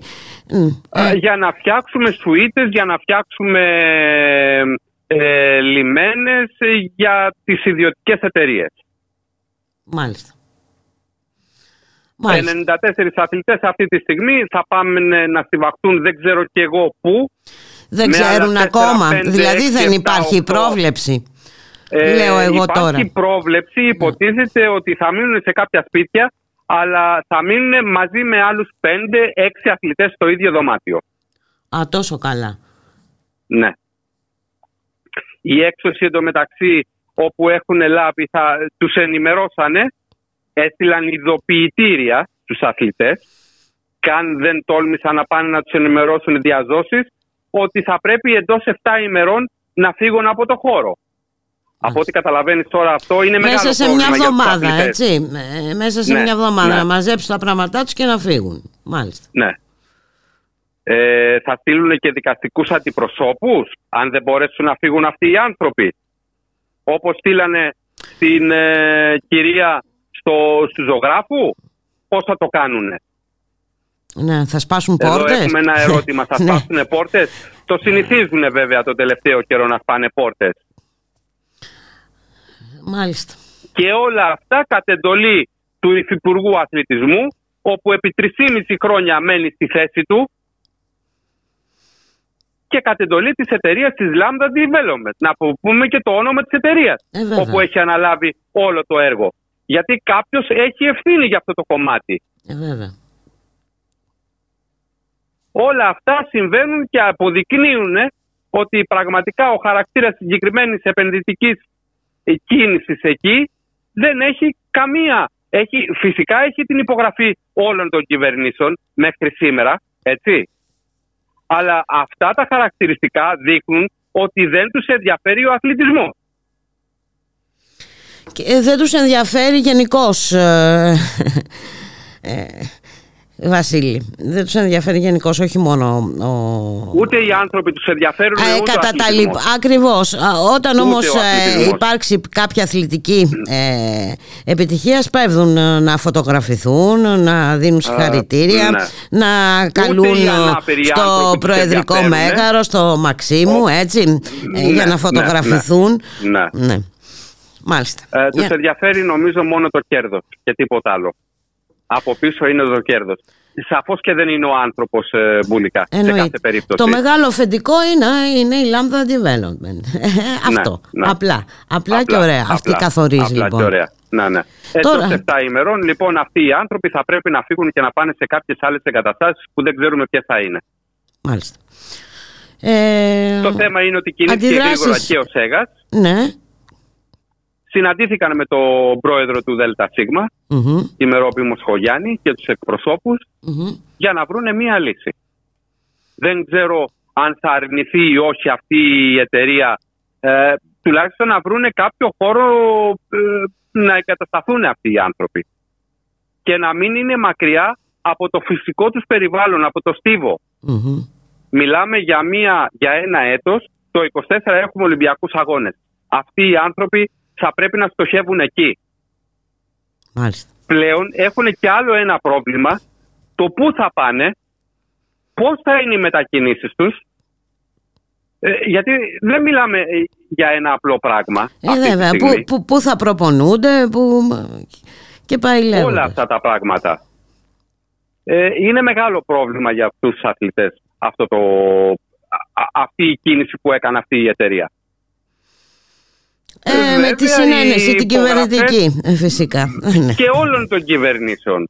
Ε, εγώ αν θες μπορώ να το πάω και λίγο πιο πίσω, ε, για, ε, μιλώντας για τον αθλητισμό, το ότι το 2010 κλείσανε τα αθλητικά σχολεία. Μμμ. Τα χαρακτήρισε η τότε μνημονιακή κυβέρνηση του ΠΑΣΟΚ σαν αντιεκπαιδευτικά. Μάλιστα. Από εκεί και πέρα ε, δεν μπορώ να πω κάτι άλλο. Και η απαξίωση συνεχίστηκε με πολλούς. Συνεχίζεται. με- Και θα συνεχ- συνεχιστεί και θα ακόμα. συνεχιστεί. και θα συνεχιστεί ακόμα. Επί 3,5 χρόνια υπάρχει πλήρης απαξίωση του αθλητισμού. Και του ερασιτεχνικού και του σχολικού και γενικώ του αθλητισμού υπάρχει απαξίωση. Όλα αυτά τα χρόνια. Και αυτός ο άνθρωπος είναι ακόμα εκεί στη θέση του. Μάλιστα.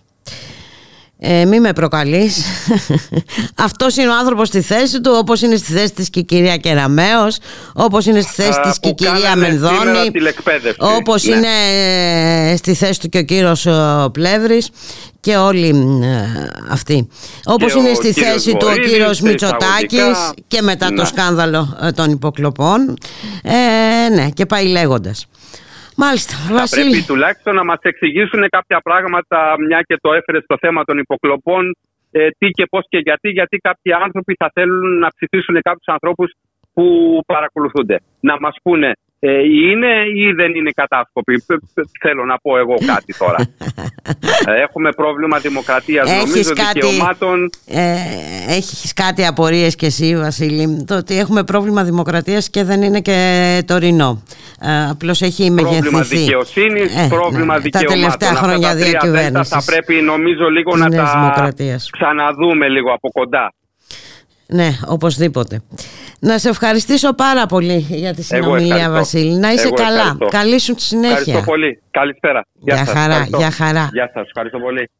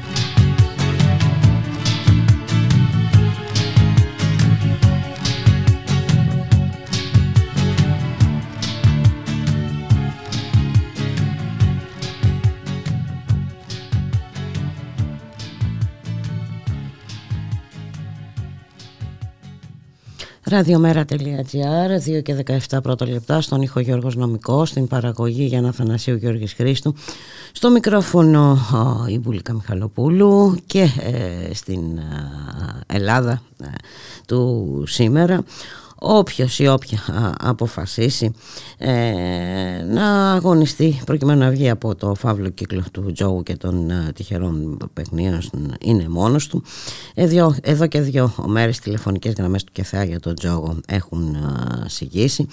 Να καλωσορίσουμε τον κύριο Δημήτρη Κολοκάθη είναι πρόεδρος του Συλλόγου Εργαζομένων στο ΚΕΘΑ Καλό σας μεσημέρι κύριε Κολοκάθη. Καλώς σας βρήκα. Τι κάνετε, τι γίνεται; Και αυτές οι λιγοστές γραμμές οι- και οι λιγοστοί άνθρωποι που βρίσκονται πίσω από αυτές; Ναι. Ε, αυτή τη στιγμή δεν ε, λειτουργούν, έτσι, διότι α, αυτές οι γραμμές, ξέρετε, λειτουργούν, αυτή η γραμμή δηλαδή, το 1114, γι' αυτό μιλάμε, Μμμ. το οποίο διαφημίζεται και παντού όπου υπάρχει διαφήμιση, θα το έχετε δει από κάτω, διαφημίσεις στοιχηματικών εταιριών, οπουδήποτε, στην τηλεόραση, στο διαδίκτυο παντού, α, παραπέμπουν για όσους έχουν προβλήματα, για άμεση πρόσβαση, προβλήματα με τον ζώο, παραπέμπουν στο 1114. Λοιπόν, αυτό το τηλέφωνο αυτή τη στιγμή δεν λειτουργεί.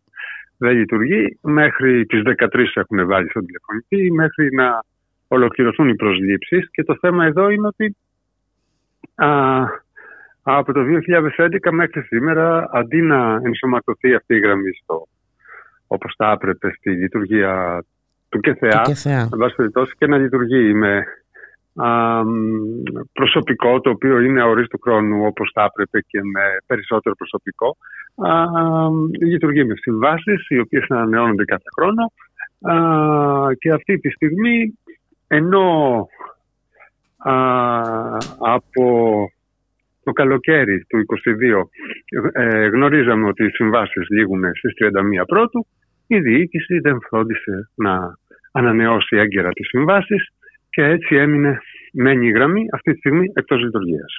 Το Μάλιστα. οποίο δείχνει, αν μη τι άλλο καταρχάς, ένα, α, μια, ε, ε, ένα, ένα, ένα, ένα έλλειμμα διαχειριστικής επάρκειας τουλάχιστον. Ναι. Από εκεί και πέρα τώρα, ναι. Δεν ξέρουμε Βγαίνει ο- όμως αν είναι τόσο απλό έτσι. και ε, ε, ειδικά ξέρετε σε μια α, περίοδο που ε, εντάξει οι οθόνες μας κατακλείζονται έτσι, από τις διαφημίσεις στοιχηματικών εταιριών ε, έτσι, ε, και τα λοιπά, Ναι. καζίνο ε, Ναι. Κοίταξτε, αυτό έτσι κι αλλιώς είναι μια γραμμή που λειτουργεί με χρηματοδότηση από, από την ΟΠΑΠ ΑΕ στο, στο πλαίσιο της εταιρικής υπευθυνότητας, Α. της κοινωνικής ευθύνης κλπ. κλπ. Οπότε δεν Μάλιστα. τίθεται θέμα. Δεν, δηλαδή, εδώ πρόκειται καταρχάς για, για, για ένα ζήτημα τουλάχιστον επάρκειας και α, από εκεί και πέρα ξεφεύγει. Εγώ θα σας πω τι εννοώ. Διότι εδώ το, υ- υπήρχε η χρηματοδότηση, δεν υπήρχε πρόβλημα μμμ. α, εγκρίσεων κλπ. Και α, η διοίκηση του ΚΕΘΕΑ δεν κατόρθωσε μέσα σε 7-8 μήνες που είχε διάθεσή της 10, δεν ξέρω πώς ήταν, Μμμ. α, να μπορέσει να κάνει τέσσερις προσλήψεις. Καταρχάς είναι αυτό, που και αυτό από μόνο του δηλώνει αν μη τι άλλο ας πούμε ένα Αδιαφορία, ε, δεν είναι μόνο αδιαφορία. ανεπάρκεια. Ναι. Αυτό. Α, σημαίνει και αδιαφορία. Και αυτή τη στιγμή, ας πούμε, ακόμα και από όσο γνωρίζω, η ΟΠΑΠ ΑΕ έστειλε επιστολή στο στο ΚΕΘΕΑ και λέει ότι αφήνεται τους πολίτες ας πούμε χωρίς βοήθεια. Μάλιστα. Έτσι. Ε, θα πρέπει να απαντήσει τουλάχιστον σε αυτό. Το άλλο που αποτελεί, ας πούμε, η συνέχεια που αποτελεί λίγο εμπεγμό, ας πούμε, και της κοινή γνώμης και των εργαζομένων στο ΚΕΘΕΑ κλπ. Είναι ότι βγήκε ο πρόεδρος, βγαίνει ο πρόεδρος και λέει ότι για να δικαιολογήσει τα δικαιολόγητα, μιλάει για τελείως άλλα πράγματα από αυτό για το οποίο έχει ευθύνη. Και αυτό που λέει είναι ότι οι προηγούμενες προσλήψεις είχαν προβλήματα νομιμότητας. Ποια προβλήματα νομιμότητας είχαν, ας πούμε, τίποτα δεν είχαν. Που γίνονταν προκηρύξεις όπως γίνονται και τώρα. Μάλιστα. Α, η τελευταία ανανέωση έγινε με τροπολογία στο Κοινοβούλιο μέχρι 31 πρώτου. Έτσι. Α, το θέμα είναι ότι ε, δεν μιλάει για τίποτα, δεν έχει ζητήσει ένα συγγνώμη και το μόνο που λέει ας πούμε είναι ότι εμείς τα κάνουμε νόμιμα. Δηλαδή άσχετο πράγμα. Το νόμιμο θα μπορούσε να γίνει. κατά Άλλα την λόγια άποψή του. να αγαπιόμαστε. Άλλα δηλαδή. λόγια να αγαπιόμαστε, διότι το νόμιμο θα μπορούσε να γίνει ας πούμε α, ε, στο σωστό χρόνο. Ε, οι- οι εργαζόμενοι αυτό που τους καταλογίσαμε είναι ότι είναι τραγική έλλειψη υπευθυνότητας γιατί αφήσαμε τον κόσμο έτσι. Και α, α, έβγαινε και έλεγε ας πούμε ότι θα πρέπει, δεν είναι κλειστή η γραμμή και καλά και ότι μπορούν να στείλουν ας πούμε να πάρουν τηλέφωνο στη γραμματεία του ΚΕΤΑ Α ή να στείλουν mail. Η, η γραμμή είναι κλειστή και ε, οι εργαζόμενοι που δούλευαν εκεί, που έχουν και την εμπειρία, δεν δουλεύουν πια. Αυτό είναι η πραγματικότητα. Και κάποιος θα πρέπει τουλάχιστον να ζητήσει ένα συγγνώμη γι' αυτό. Αν μη τι άλλο. Έτσι δεν είναι. Ε, προφανώς, αλλά όπως μας λέτε και εσείς, όχι μόνο δεν ζήτησε συγγνώμη, αλλά εντάξει, ναι, ε, προ- πετάει προσπαθεί και την να βγει μπάλα και στην από πάνω. εξέδρα. Ναι. Ακριβώς αυτό. Είναι τελείως ποδοσφαιρικό αυτό. Πετάει την μπάλα όμως στην εξέδρα. Είναι άσχετα όλα όσα λέει. Το ζήτημα είναι ότι με τον τρόπο που έπρεπε, που, που ήθελε να το κάνει, έτσι, με τον τρόπο που επέλεξε το κεφέ να το κάνει, δεν κατάφερε να το κάνει. Δεν ξέρω αν υπάρχει κάτι άλλο από πίσω. Αυτή τη στιγμή όμως η γραμμή είναι. Δεν λειτουργεί. Α, α, α, δεν λειτουργεί. Και κάποιος έπρεπε να απολογηθεί γι' αυτό. Και τι γίνεται στη ως συνέχεια; επιστέ- Υπάρχει δέσμευση ότι θα λειτουργήσει άμεσα, υπάρχει δέσμευση ότι θα, ε, ε, θα επαναπροσληφθούν, τέλος πάντων έστω και με συμβάσεις όπως γίνεται οι άνθρωποι που εργάζονταν. Κοιτάξτε, ε, το, ο τηλεφωνητής έγραφε τουλάχιστον μέχρι χτε, έλεγε ας πούμε, όταν έπαιρνε τηλέφωνο ότι θα επαναλειτουργήσει η γραμμή, λέει, στις 13 Φεβρουαρίου. Φεβρουαρίου. Μάλιστα. Ε, μ, μακάρι να επαναλειτουργήσει στις 13 Φεβρουαρίου, αλλά είτε στις 13 επαναλειτουργήσει είτε στις 20. Το ζήτημα παραμένει. Το ζήτημα παραμένει και είναι αυτό που σας είπα. Κατάφεραν να κλείσουν μια γραμμή ενώ είχαμε τα χρήματα, είχαμε τις Μάλιστα. εγκρίσεις και δεν κάναν τις διαδικασίες. Στο χρόνο που έπρεπε. Αυτό. Δηλαδή αυτό είναι και ένα δείγμα και ευαισθησίας από μια διοίκηση που διαχειρίζεται έναν οργανισμό ο οποίος παρέχει υπηρεσίες έγκαιρης πρόσβασης στους πολίτες. Έτσι. Μμμ. Α, εδώ έχει φτάσει το κεφέα με αυτή τη διοίκηση. Μάλιστα.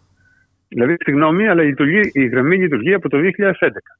Ποτέ άλλοτε η γραμμή δεν έμεινε. Δεν σήγησε. Α, δεν, δεν έκυθε, δεν σήγησε. Από το 2011. Είναι 12 χρόνια τώρα, έτσι. Και να μην ξεχνάμε και τις προσπάθειες των παρελθόν ε, ε, σχετικά με, το, με την απαξίωση του ΚΕΘΕΑ. Μα αυτό είναι αποτέλεσμα της απαξίωσης του ΚΕΘΕΑ. Αυτό είναι αποτέλεσμα της διάλυσης των, των, των, ε, των εσωτερικών διαδικασιών, των δομών κλπ. Ας πούμε. Είναι αποτέλεσμα επίσης του ότι μιας λογικής, ξέρετε, του ότι εμείς α, οριστήκαμε από την κυβέρνηση, άρα έχουμε την νομιμοποίηση και από εκεί και πέρα, ας πούμε, ό,τι κάνουμε είναι καλό.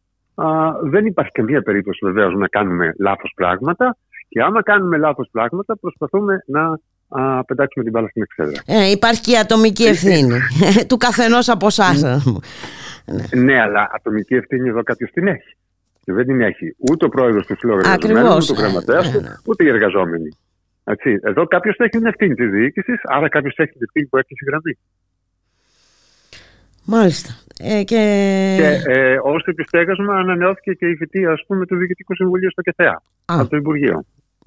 Ναι, Ως αναγνώριση των, ε, του έργου. Της καλής προσπάθειας. Ναι. Και- Δηλαδή, εμείς τι άλλο να κάνουμε; Δηλαδή, αυτό που βγήκαμε και βγάλαμε μια πολύ λιτή ανακοίνωση και είπαμε ότι φτάσαμε στο τραγικό σημείο ας πούμε, να κλείσει μια γραμμή που λειτουργεί από το 2011 με ευθύνες της διοίκησης γιατί δεν έκανε τις διαδικασίε. Και από εκεί και πέρα έχουμε ακούσει, τι να σας πω. Έχουμε ακούσει το ότι φταίνε μέχρι και το ότι φταίει η αντιπολίτευση, ας πούμε, έχουμε ακούσει από τον πρόεδρο. Δηλαδή, πραγματικά, η αντιπολίτευση είναι το σύνολο της, έτσι. Δεν ξέρω, το Ναι. τοπικό κλίμα, το τέτοιο. Ε, Εδώ μιλάμε για πράγματα τα οποία ε, έπρεπε να κάνουμε. Είναι ένα και ένα κάνουν δύο. Και το ένα και ένα κάνουν δύο δεν κατόρθωσαν να το κάνουν. Πάντως, Αυτό. Και το άλλο, ότι προσπαθούν να δικαιολογηθούν, είναι και ένα, ε, μ, ε, μια έλλειψη σεβασμού προς τους πολίτες κυρίως, πέραν από τους εργαζόμενους στο εσωτερικό. ε, τους προς τους πολίτες και οργανισμού. αδιαφορίας έτσι, για τον ο- Διαφορία κόσμο αυτό. που έχει Διαφορία πρόβλημα. Και το ότι ναι. Εμείς δεν κάνουμε τίποτα λάθος. Αυτό. Ε, τώρα και να παραπέμπεις στους ανθρώπους που έχουν πρόβλημα να στείλουν email, ε, τι να πω τώρα. Ε, καλά, αυτό δεν είναι μπορώ αστείο. να το... Ναι, είναι πραγματικά αστείωτητα. Αυτό είναι αστείο. Αυτό είναι αστείο γιατί η γραμμή είναι γραμμή άμεσης πρόσβασης. Ακριβώς. Σημαίνει ότι παίρνω το τηλέφωνο και παίρνω το τηλέφωνο και κάποιος μου απαντάει από την άλλη μεριά. Ε, ναι, γιατί έχω ανάγκη εκείνη την ώρα. Ακριβώς. Αυτού του είδους οι γραμμές έτσι είναι. Είναι σαν το χαμόγελο του παιδιού. Α πούμε, να θες καταγγείλεις κακοποίηση παιδιού και να σου πεις στείλτε mail. ναι, είναι... Okay. Δηλαδή, ναι, είναι αυτό. Είναι όλα απίστευτο. τα δραψίσια Σε κοροϊδεύουν νούμερα. κιόλας, δηλαδή είναι και κοροϊδία. Ε, Είναι ε, κοροϊδία αυτό. παράλληλα. Μετά, μετά είναι εμπεγμός. Δηλαδή, ας πούμε, στην προσπάθειά μας να καλύψουμε αυτό που δεν καταφέραμε να κάνουμε, το κάνουμε ακόμα χειρότερο. Γιατί υπάρχει μια εγγενής λογική σε όλο αυτό το πράγμα που λέει ότι δεν μπορεί να το κάνουμε λάθος. Άρα κάποιος άλλος φταίει. Ποιος Σωστά. φταίει; Από αρίστους περίπτωση. δεν μπορείς να περιμένεις λάθος. Είναι Αυτό αδύνατο. ακριβώς. Ναι. Είναι ότι λες και δεν μπορεί κανένα να κάνει λάθος, ας πούμε. Έτσι, και βεβαίως το λέμε εμείς αυτό. Και α, έχουν ανέβει και οι τόνοι, ας πούμε. Γιατί α, 22 Νοεμβρίου ε, ο, ο, ο σύλλογος τους έστειλε μία επιστολή. Τους έλεγε ότι δεν θα προλάβουμε. Και θέλουμε να μας ενημερώσετε για το ποιος είναι ο σχεδιασμός σας και τι σκοπεύετε να κάνετε για την επαναλειτουργία της γραμμής. Δεν Μάλιστα. πήραμε Πολύ καμία έγκαιρα. απάντηση. Μάλιστα. Ε, Ναι. ναι. Το Νοέμβριο. Δεν πήραμε καμία απάντηση. Δεν αξιώθηκε κανείς να απαντήσει. ας πούμε. Και μόλις κλείσει, ε, έκλεισε η γραμμή, πράγμα που βλέπαμε ότι θα γίνει, γιατί δεν βλέπαμε να κινούνται οι διαδικασίες, α, καταγγέλνουμε το σύλλογο. Ας πούμε, γιατί, γιατί σου δημιουργεί, λέει, τοξικοπήμα. Ο σύλλογος. Λες και ο σύλλογος έκανε τις προσλήψεις. Σε λίγο ξέρετε τι θα γίνει. Άμα γίνει κανένα μπέρδεμα, ας πούμε, και κλείσει τελείως η γραμμή, θα λένε ότι φταίνει οι εργαζόμενοι που μας είπαν, ας πούμε, ότι δεν τα καταφέραμε. Εγώ περιμένω να δω τι θα κάνουν. Αν το Η τηρήσουμε- αλήθεια είναι ότι και εμείς περιμένουμε να δούμε τι θα κάνουν. ε, Γιατί... Ναι, και νομίζω ότι καλό είναι να περιμένουμε όλοι και, και ως κοινωνία το λέω. Ναι, γιατί αυτή η λογική ε, δεν αφορά μόνο το ΚΕΘΕΑ προφανώς, αλλά και, και α, μιλώντας για το ΚΕΘΕΑ, αυτή η λογική μπορεί να οδηγήσει ε, και σε άλλα ε, δεινά στη συνέχεια. Αυτή η λογική οδηγεί, ας πούμε, ξέρετε, στο ότι. Ε, μ, τι να πω, είναι, είναι λογική. Εμείς τα κάνουμε όλα καλά, αλλά άμα δεν τα καταφέρνουμε, θα είναι κάποιοι άλλοι. ας πούμε. Αυτό. Αυτό είναι. Α, δεν ξέρω. Δεν ξέρω πώς να το χαρακτηρίσω. Ας πούμε, νομίζω ότι είναι τουλάχιστον α, ε, ντροπή, ας πούμε, για τον κόσμο που χρειάζεται βοήθεια και δεν Βοήθεια. Ναι. Είναι πράγματι, είναι δύσκολο να βρεις τους κατάλληλους Ναι, χαρακτηρισμούς χωρίς να ξεφύγεις από το, Ναι. από το political correct τέλος πάντων. Ε, θα περιμένουμε να δούμε τι θα γίνει κο- κύριε Κολοκάθη, να είμαστε σε επικοινωνία. Υποτίθεται ότι θα λειτουργήσει η γραμμή ε, στις 13 μας είπατε; Έτσι λέει, έτσι λέει. Έτσι λέει το μήνυμα. Άμα πάρετε τηλέφωνο τώρα, ας πούμε, τουλάχιστον εγώ μέχρι και χθες που πήρα τηλέφωνο, ας πούμε, η γραμμή έχει ένα μήνυμα που λέει ότι θα παραλειτουργήσει στις 13 Οκτωβρίου. Στι 13, συγγνώμη, Ε, Φεβρουαρίου. Φεβρουαρίου. Ναι, να δούμε. Θα είμαστε σε επικοινωνία. Να σας ευχαριστήσω πάρα πολύ για την συνομιλία Εγώ σας κύριε ευχαριστώ. Εγώ Κολοκάθη. για τη, συλλο- για τη φιλοξενία. Ευχαριστώ Να είσαστε πολύ. καλά. Καλή συνέχεια. Γεια σας. Γεια σας. Γεια. Friends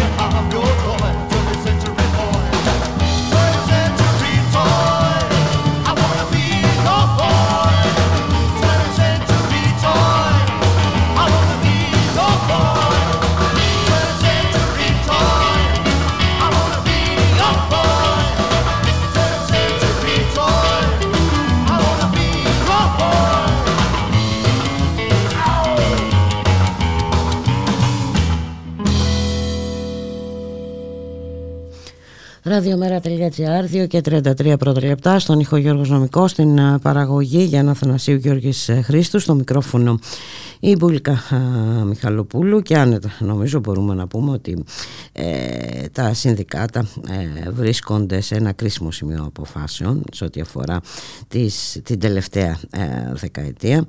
Ε, έχ- βλέπουμε τι γίνεται ε, αυτό τον καιρό ε, στην Γαλλία, τις μεγάλες ε, κινητοποιήσεις των ε, εργαζομένων κατά α, της μεταρρύθμισης, της υποτιθέμενης μεταρρύθμισης Μακρόν για αύξηση του σαντι- ε, συνταξιοδοτικού. Βλέπουμε τι γίνεται ε, στην ε, Βρετανία.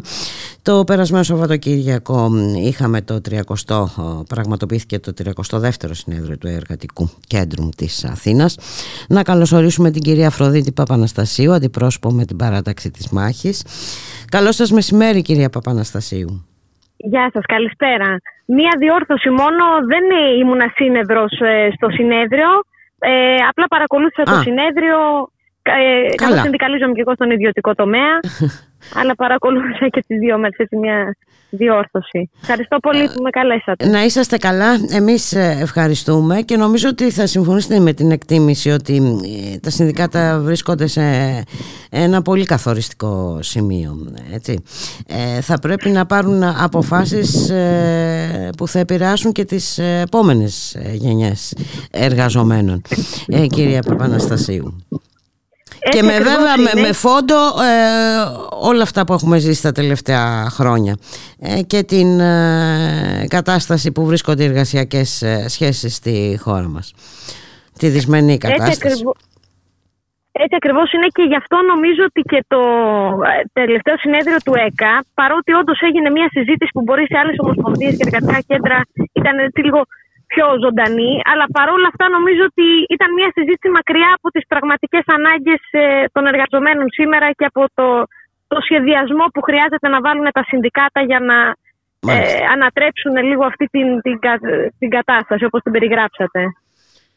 Ε, και είναι και χαρακτηριστικό μάλιστα ότι ήταν και οι σύνεδροι λιγότεροι από ό,τι στο προηγούμενο συνέδριο.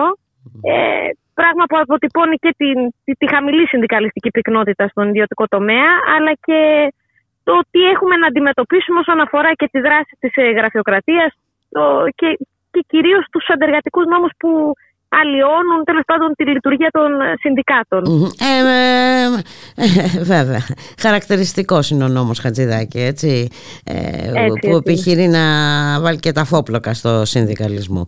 Οπότε οι απαντήσεις θα περίμενε κανείς ε, να είναι ριζοσπαστικές από τη μεγαλύτερη δευτεροβάθμια συνδικαλιστική οργάνωση της χώρας. ε.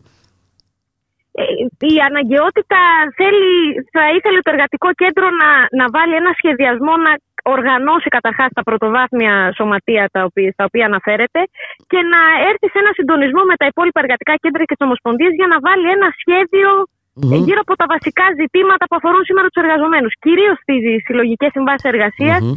τις αυξήσεις των μισθών και το ζήτημα της ακρίβειας, της ενεργειακής κρίσης, ε, τα οποία είναι, είναι ζωτικά ζητήματα σήμερα για, συνολικά για όλους τους εργαζομένους.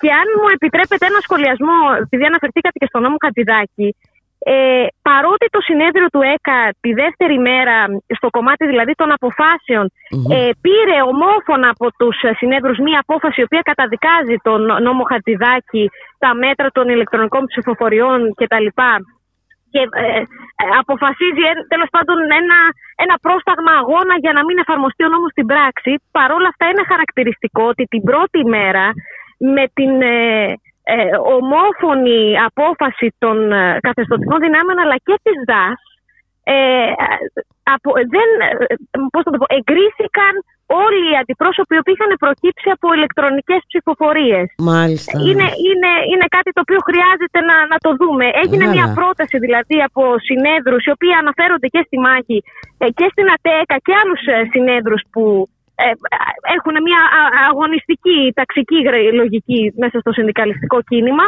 Μμμ. έτσι ώστε να μην αναγνωριστεί αυτό το κομμάτι των συνέδρων. Παρ' όλα αυτά ε, α, μ, δεν δόθηκε η δυνατότητα ούτε να ψηφίσει το σώμα γύρω από αυτό το ζήτημα. Ναι, είναι ένα δημοκρατικό ζήτημα που αφορά μάλλον και τη δημοκρατική, την ίδια τη δημοκρατική λειτουργία και του συνεδρίου. Προφανώς. Ε, Ναι. Μάλιστα. Και παρόλα αυτά ούτε καν μπήκε. Ε, δεν σε- δόθηκε σε- δυνατότητα ναι, ούτε καν να, να ψηφιστεί το ζήτημα αυτό.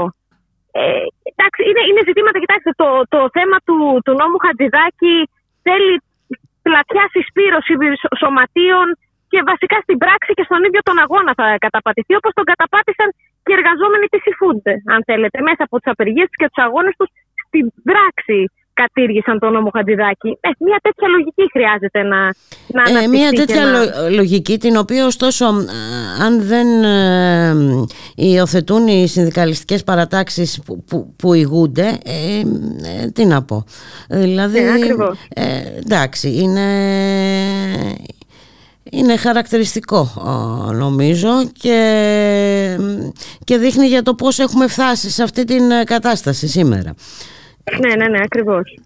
Κατά τα λοιπά τι αποφάσισε, ε, τι αποφάσεις βγήκαν από το συνέδριο; Ε, βγήκε, ε, μπήκε μία, μάλλον πώς να το πω, α, μία λογική ότι υπάρχει αναγκαιότητα να γίνει μία απεργία το επόμενο διάστημα, Α. χωρίς βέβαια αυτό, αυτό αποφασίστηκε.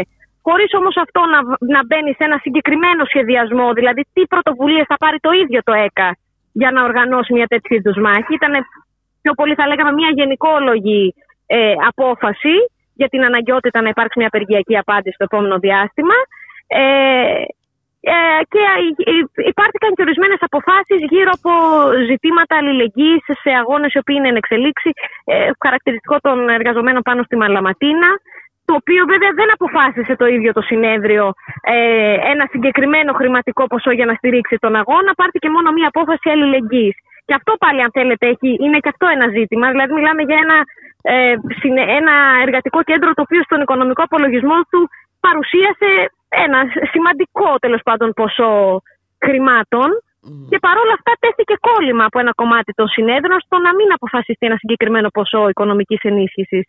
Και αυτό, αν θέλετε, είναι και αυτό ζήτημα. Και αυτό είναι Και ένα δημοκρατία, αλλά και ζήτημα. κατεύθυνση. Ε, και, και γενικά τώρα να μιλάμε γενικώς και ορίστος για μια απεργία που θα γίνει. Ναι. Ε, ναι, Και με ποιο τρόπο θα οργανωθεί. Και, και αυτό είναι προβληματικό.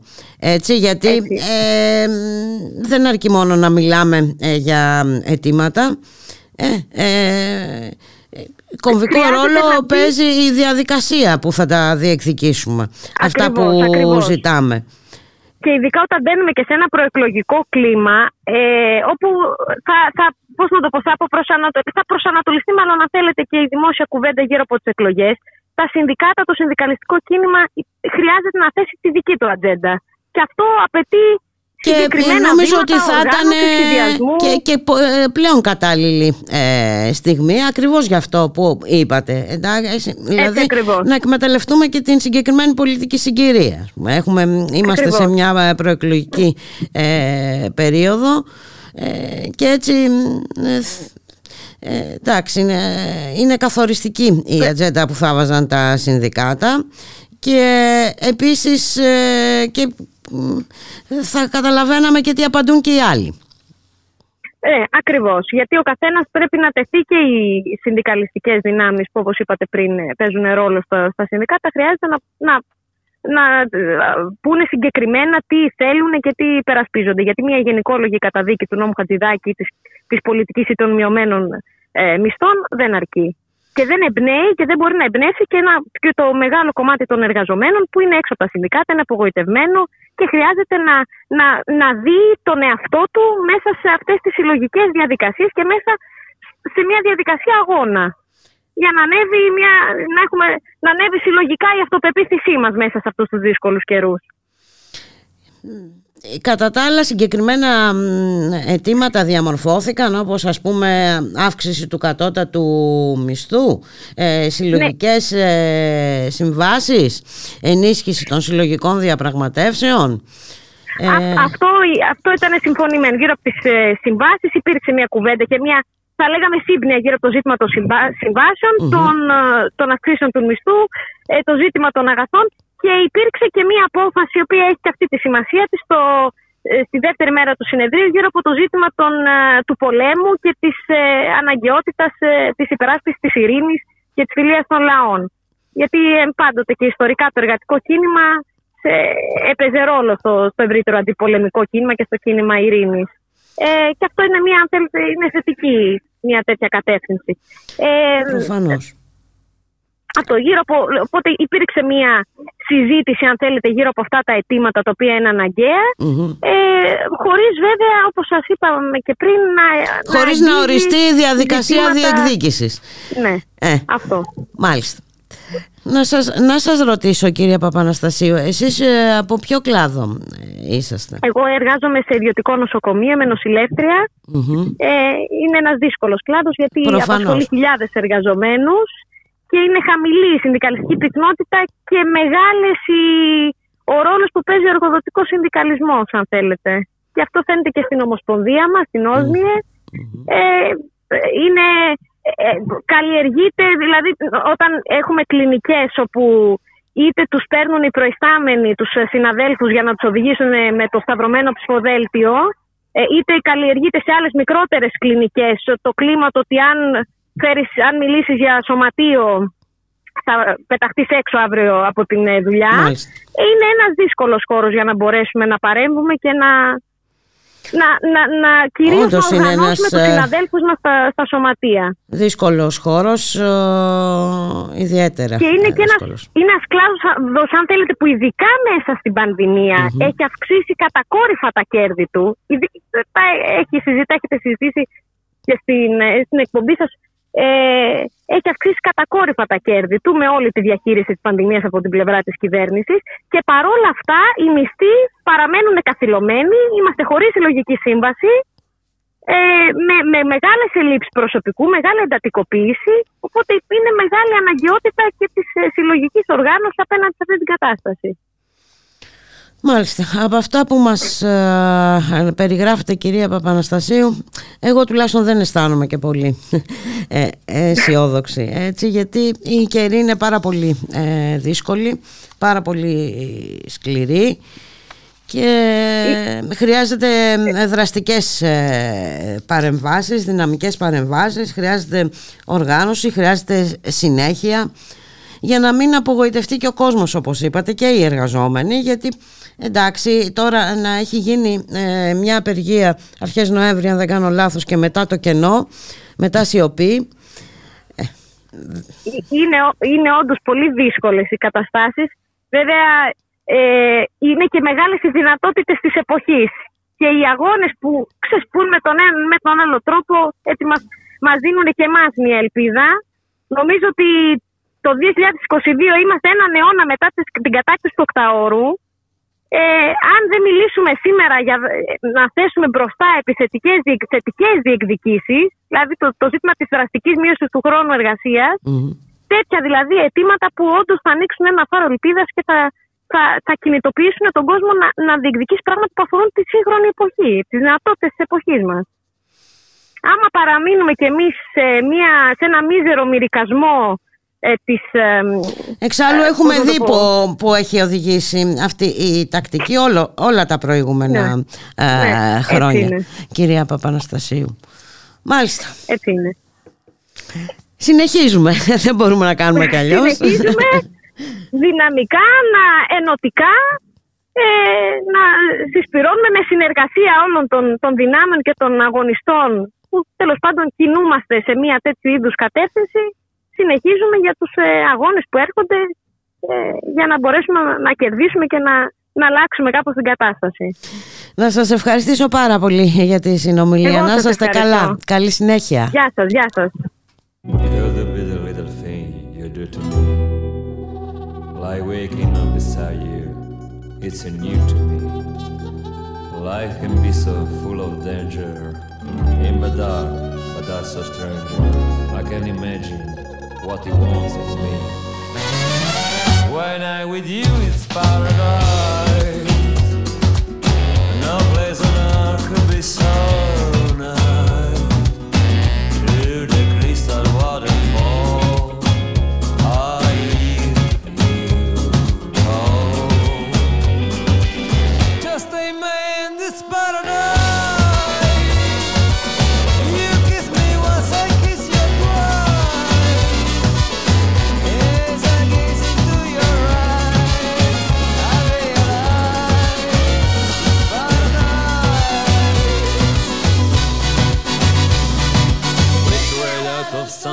from afar.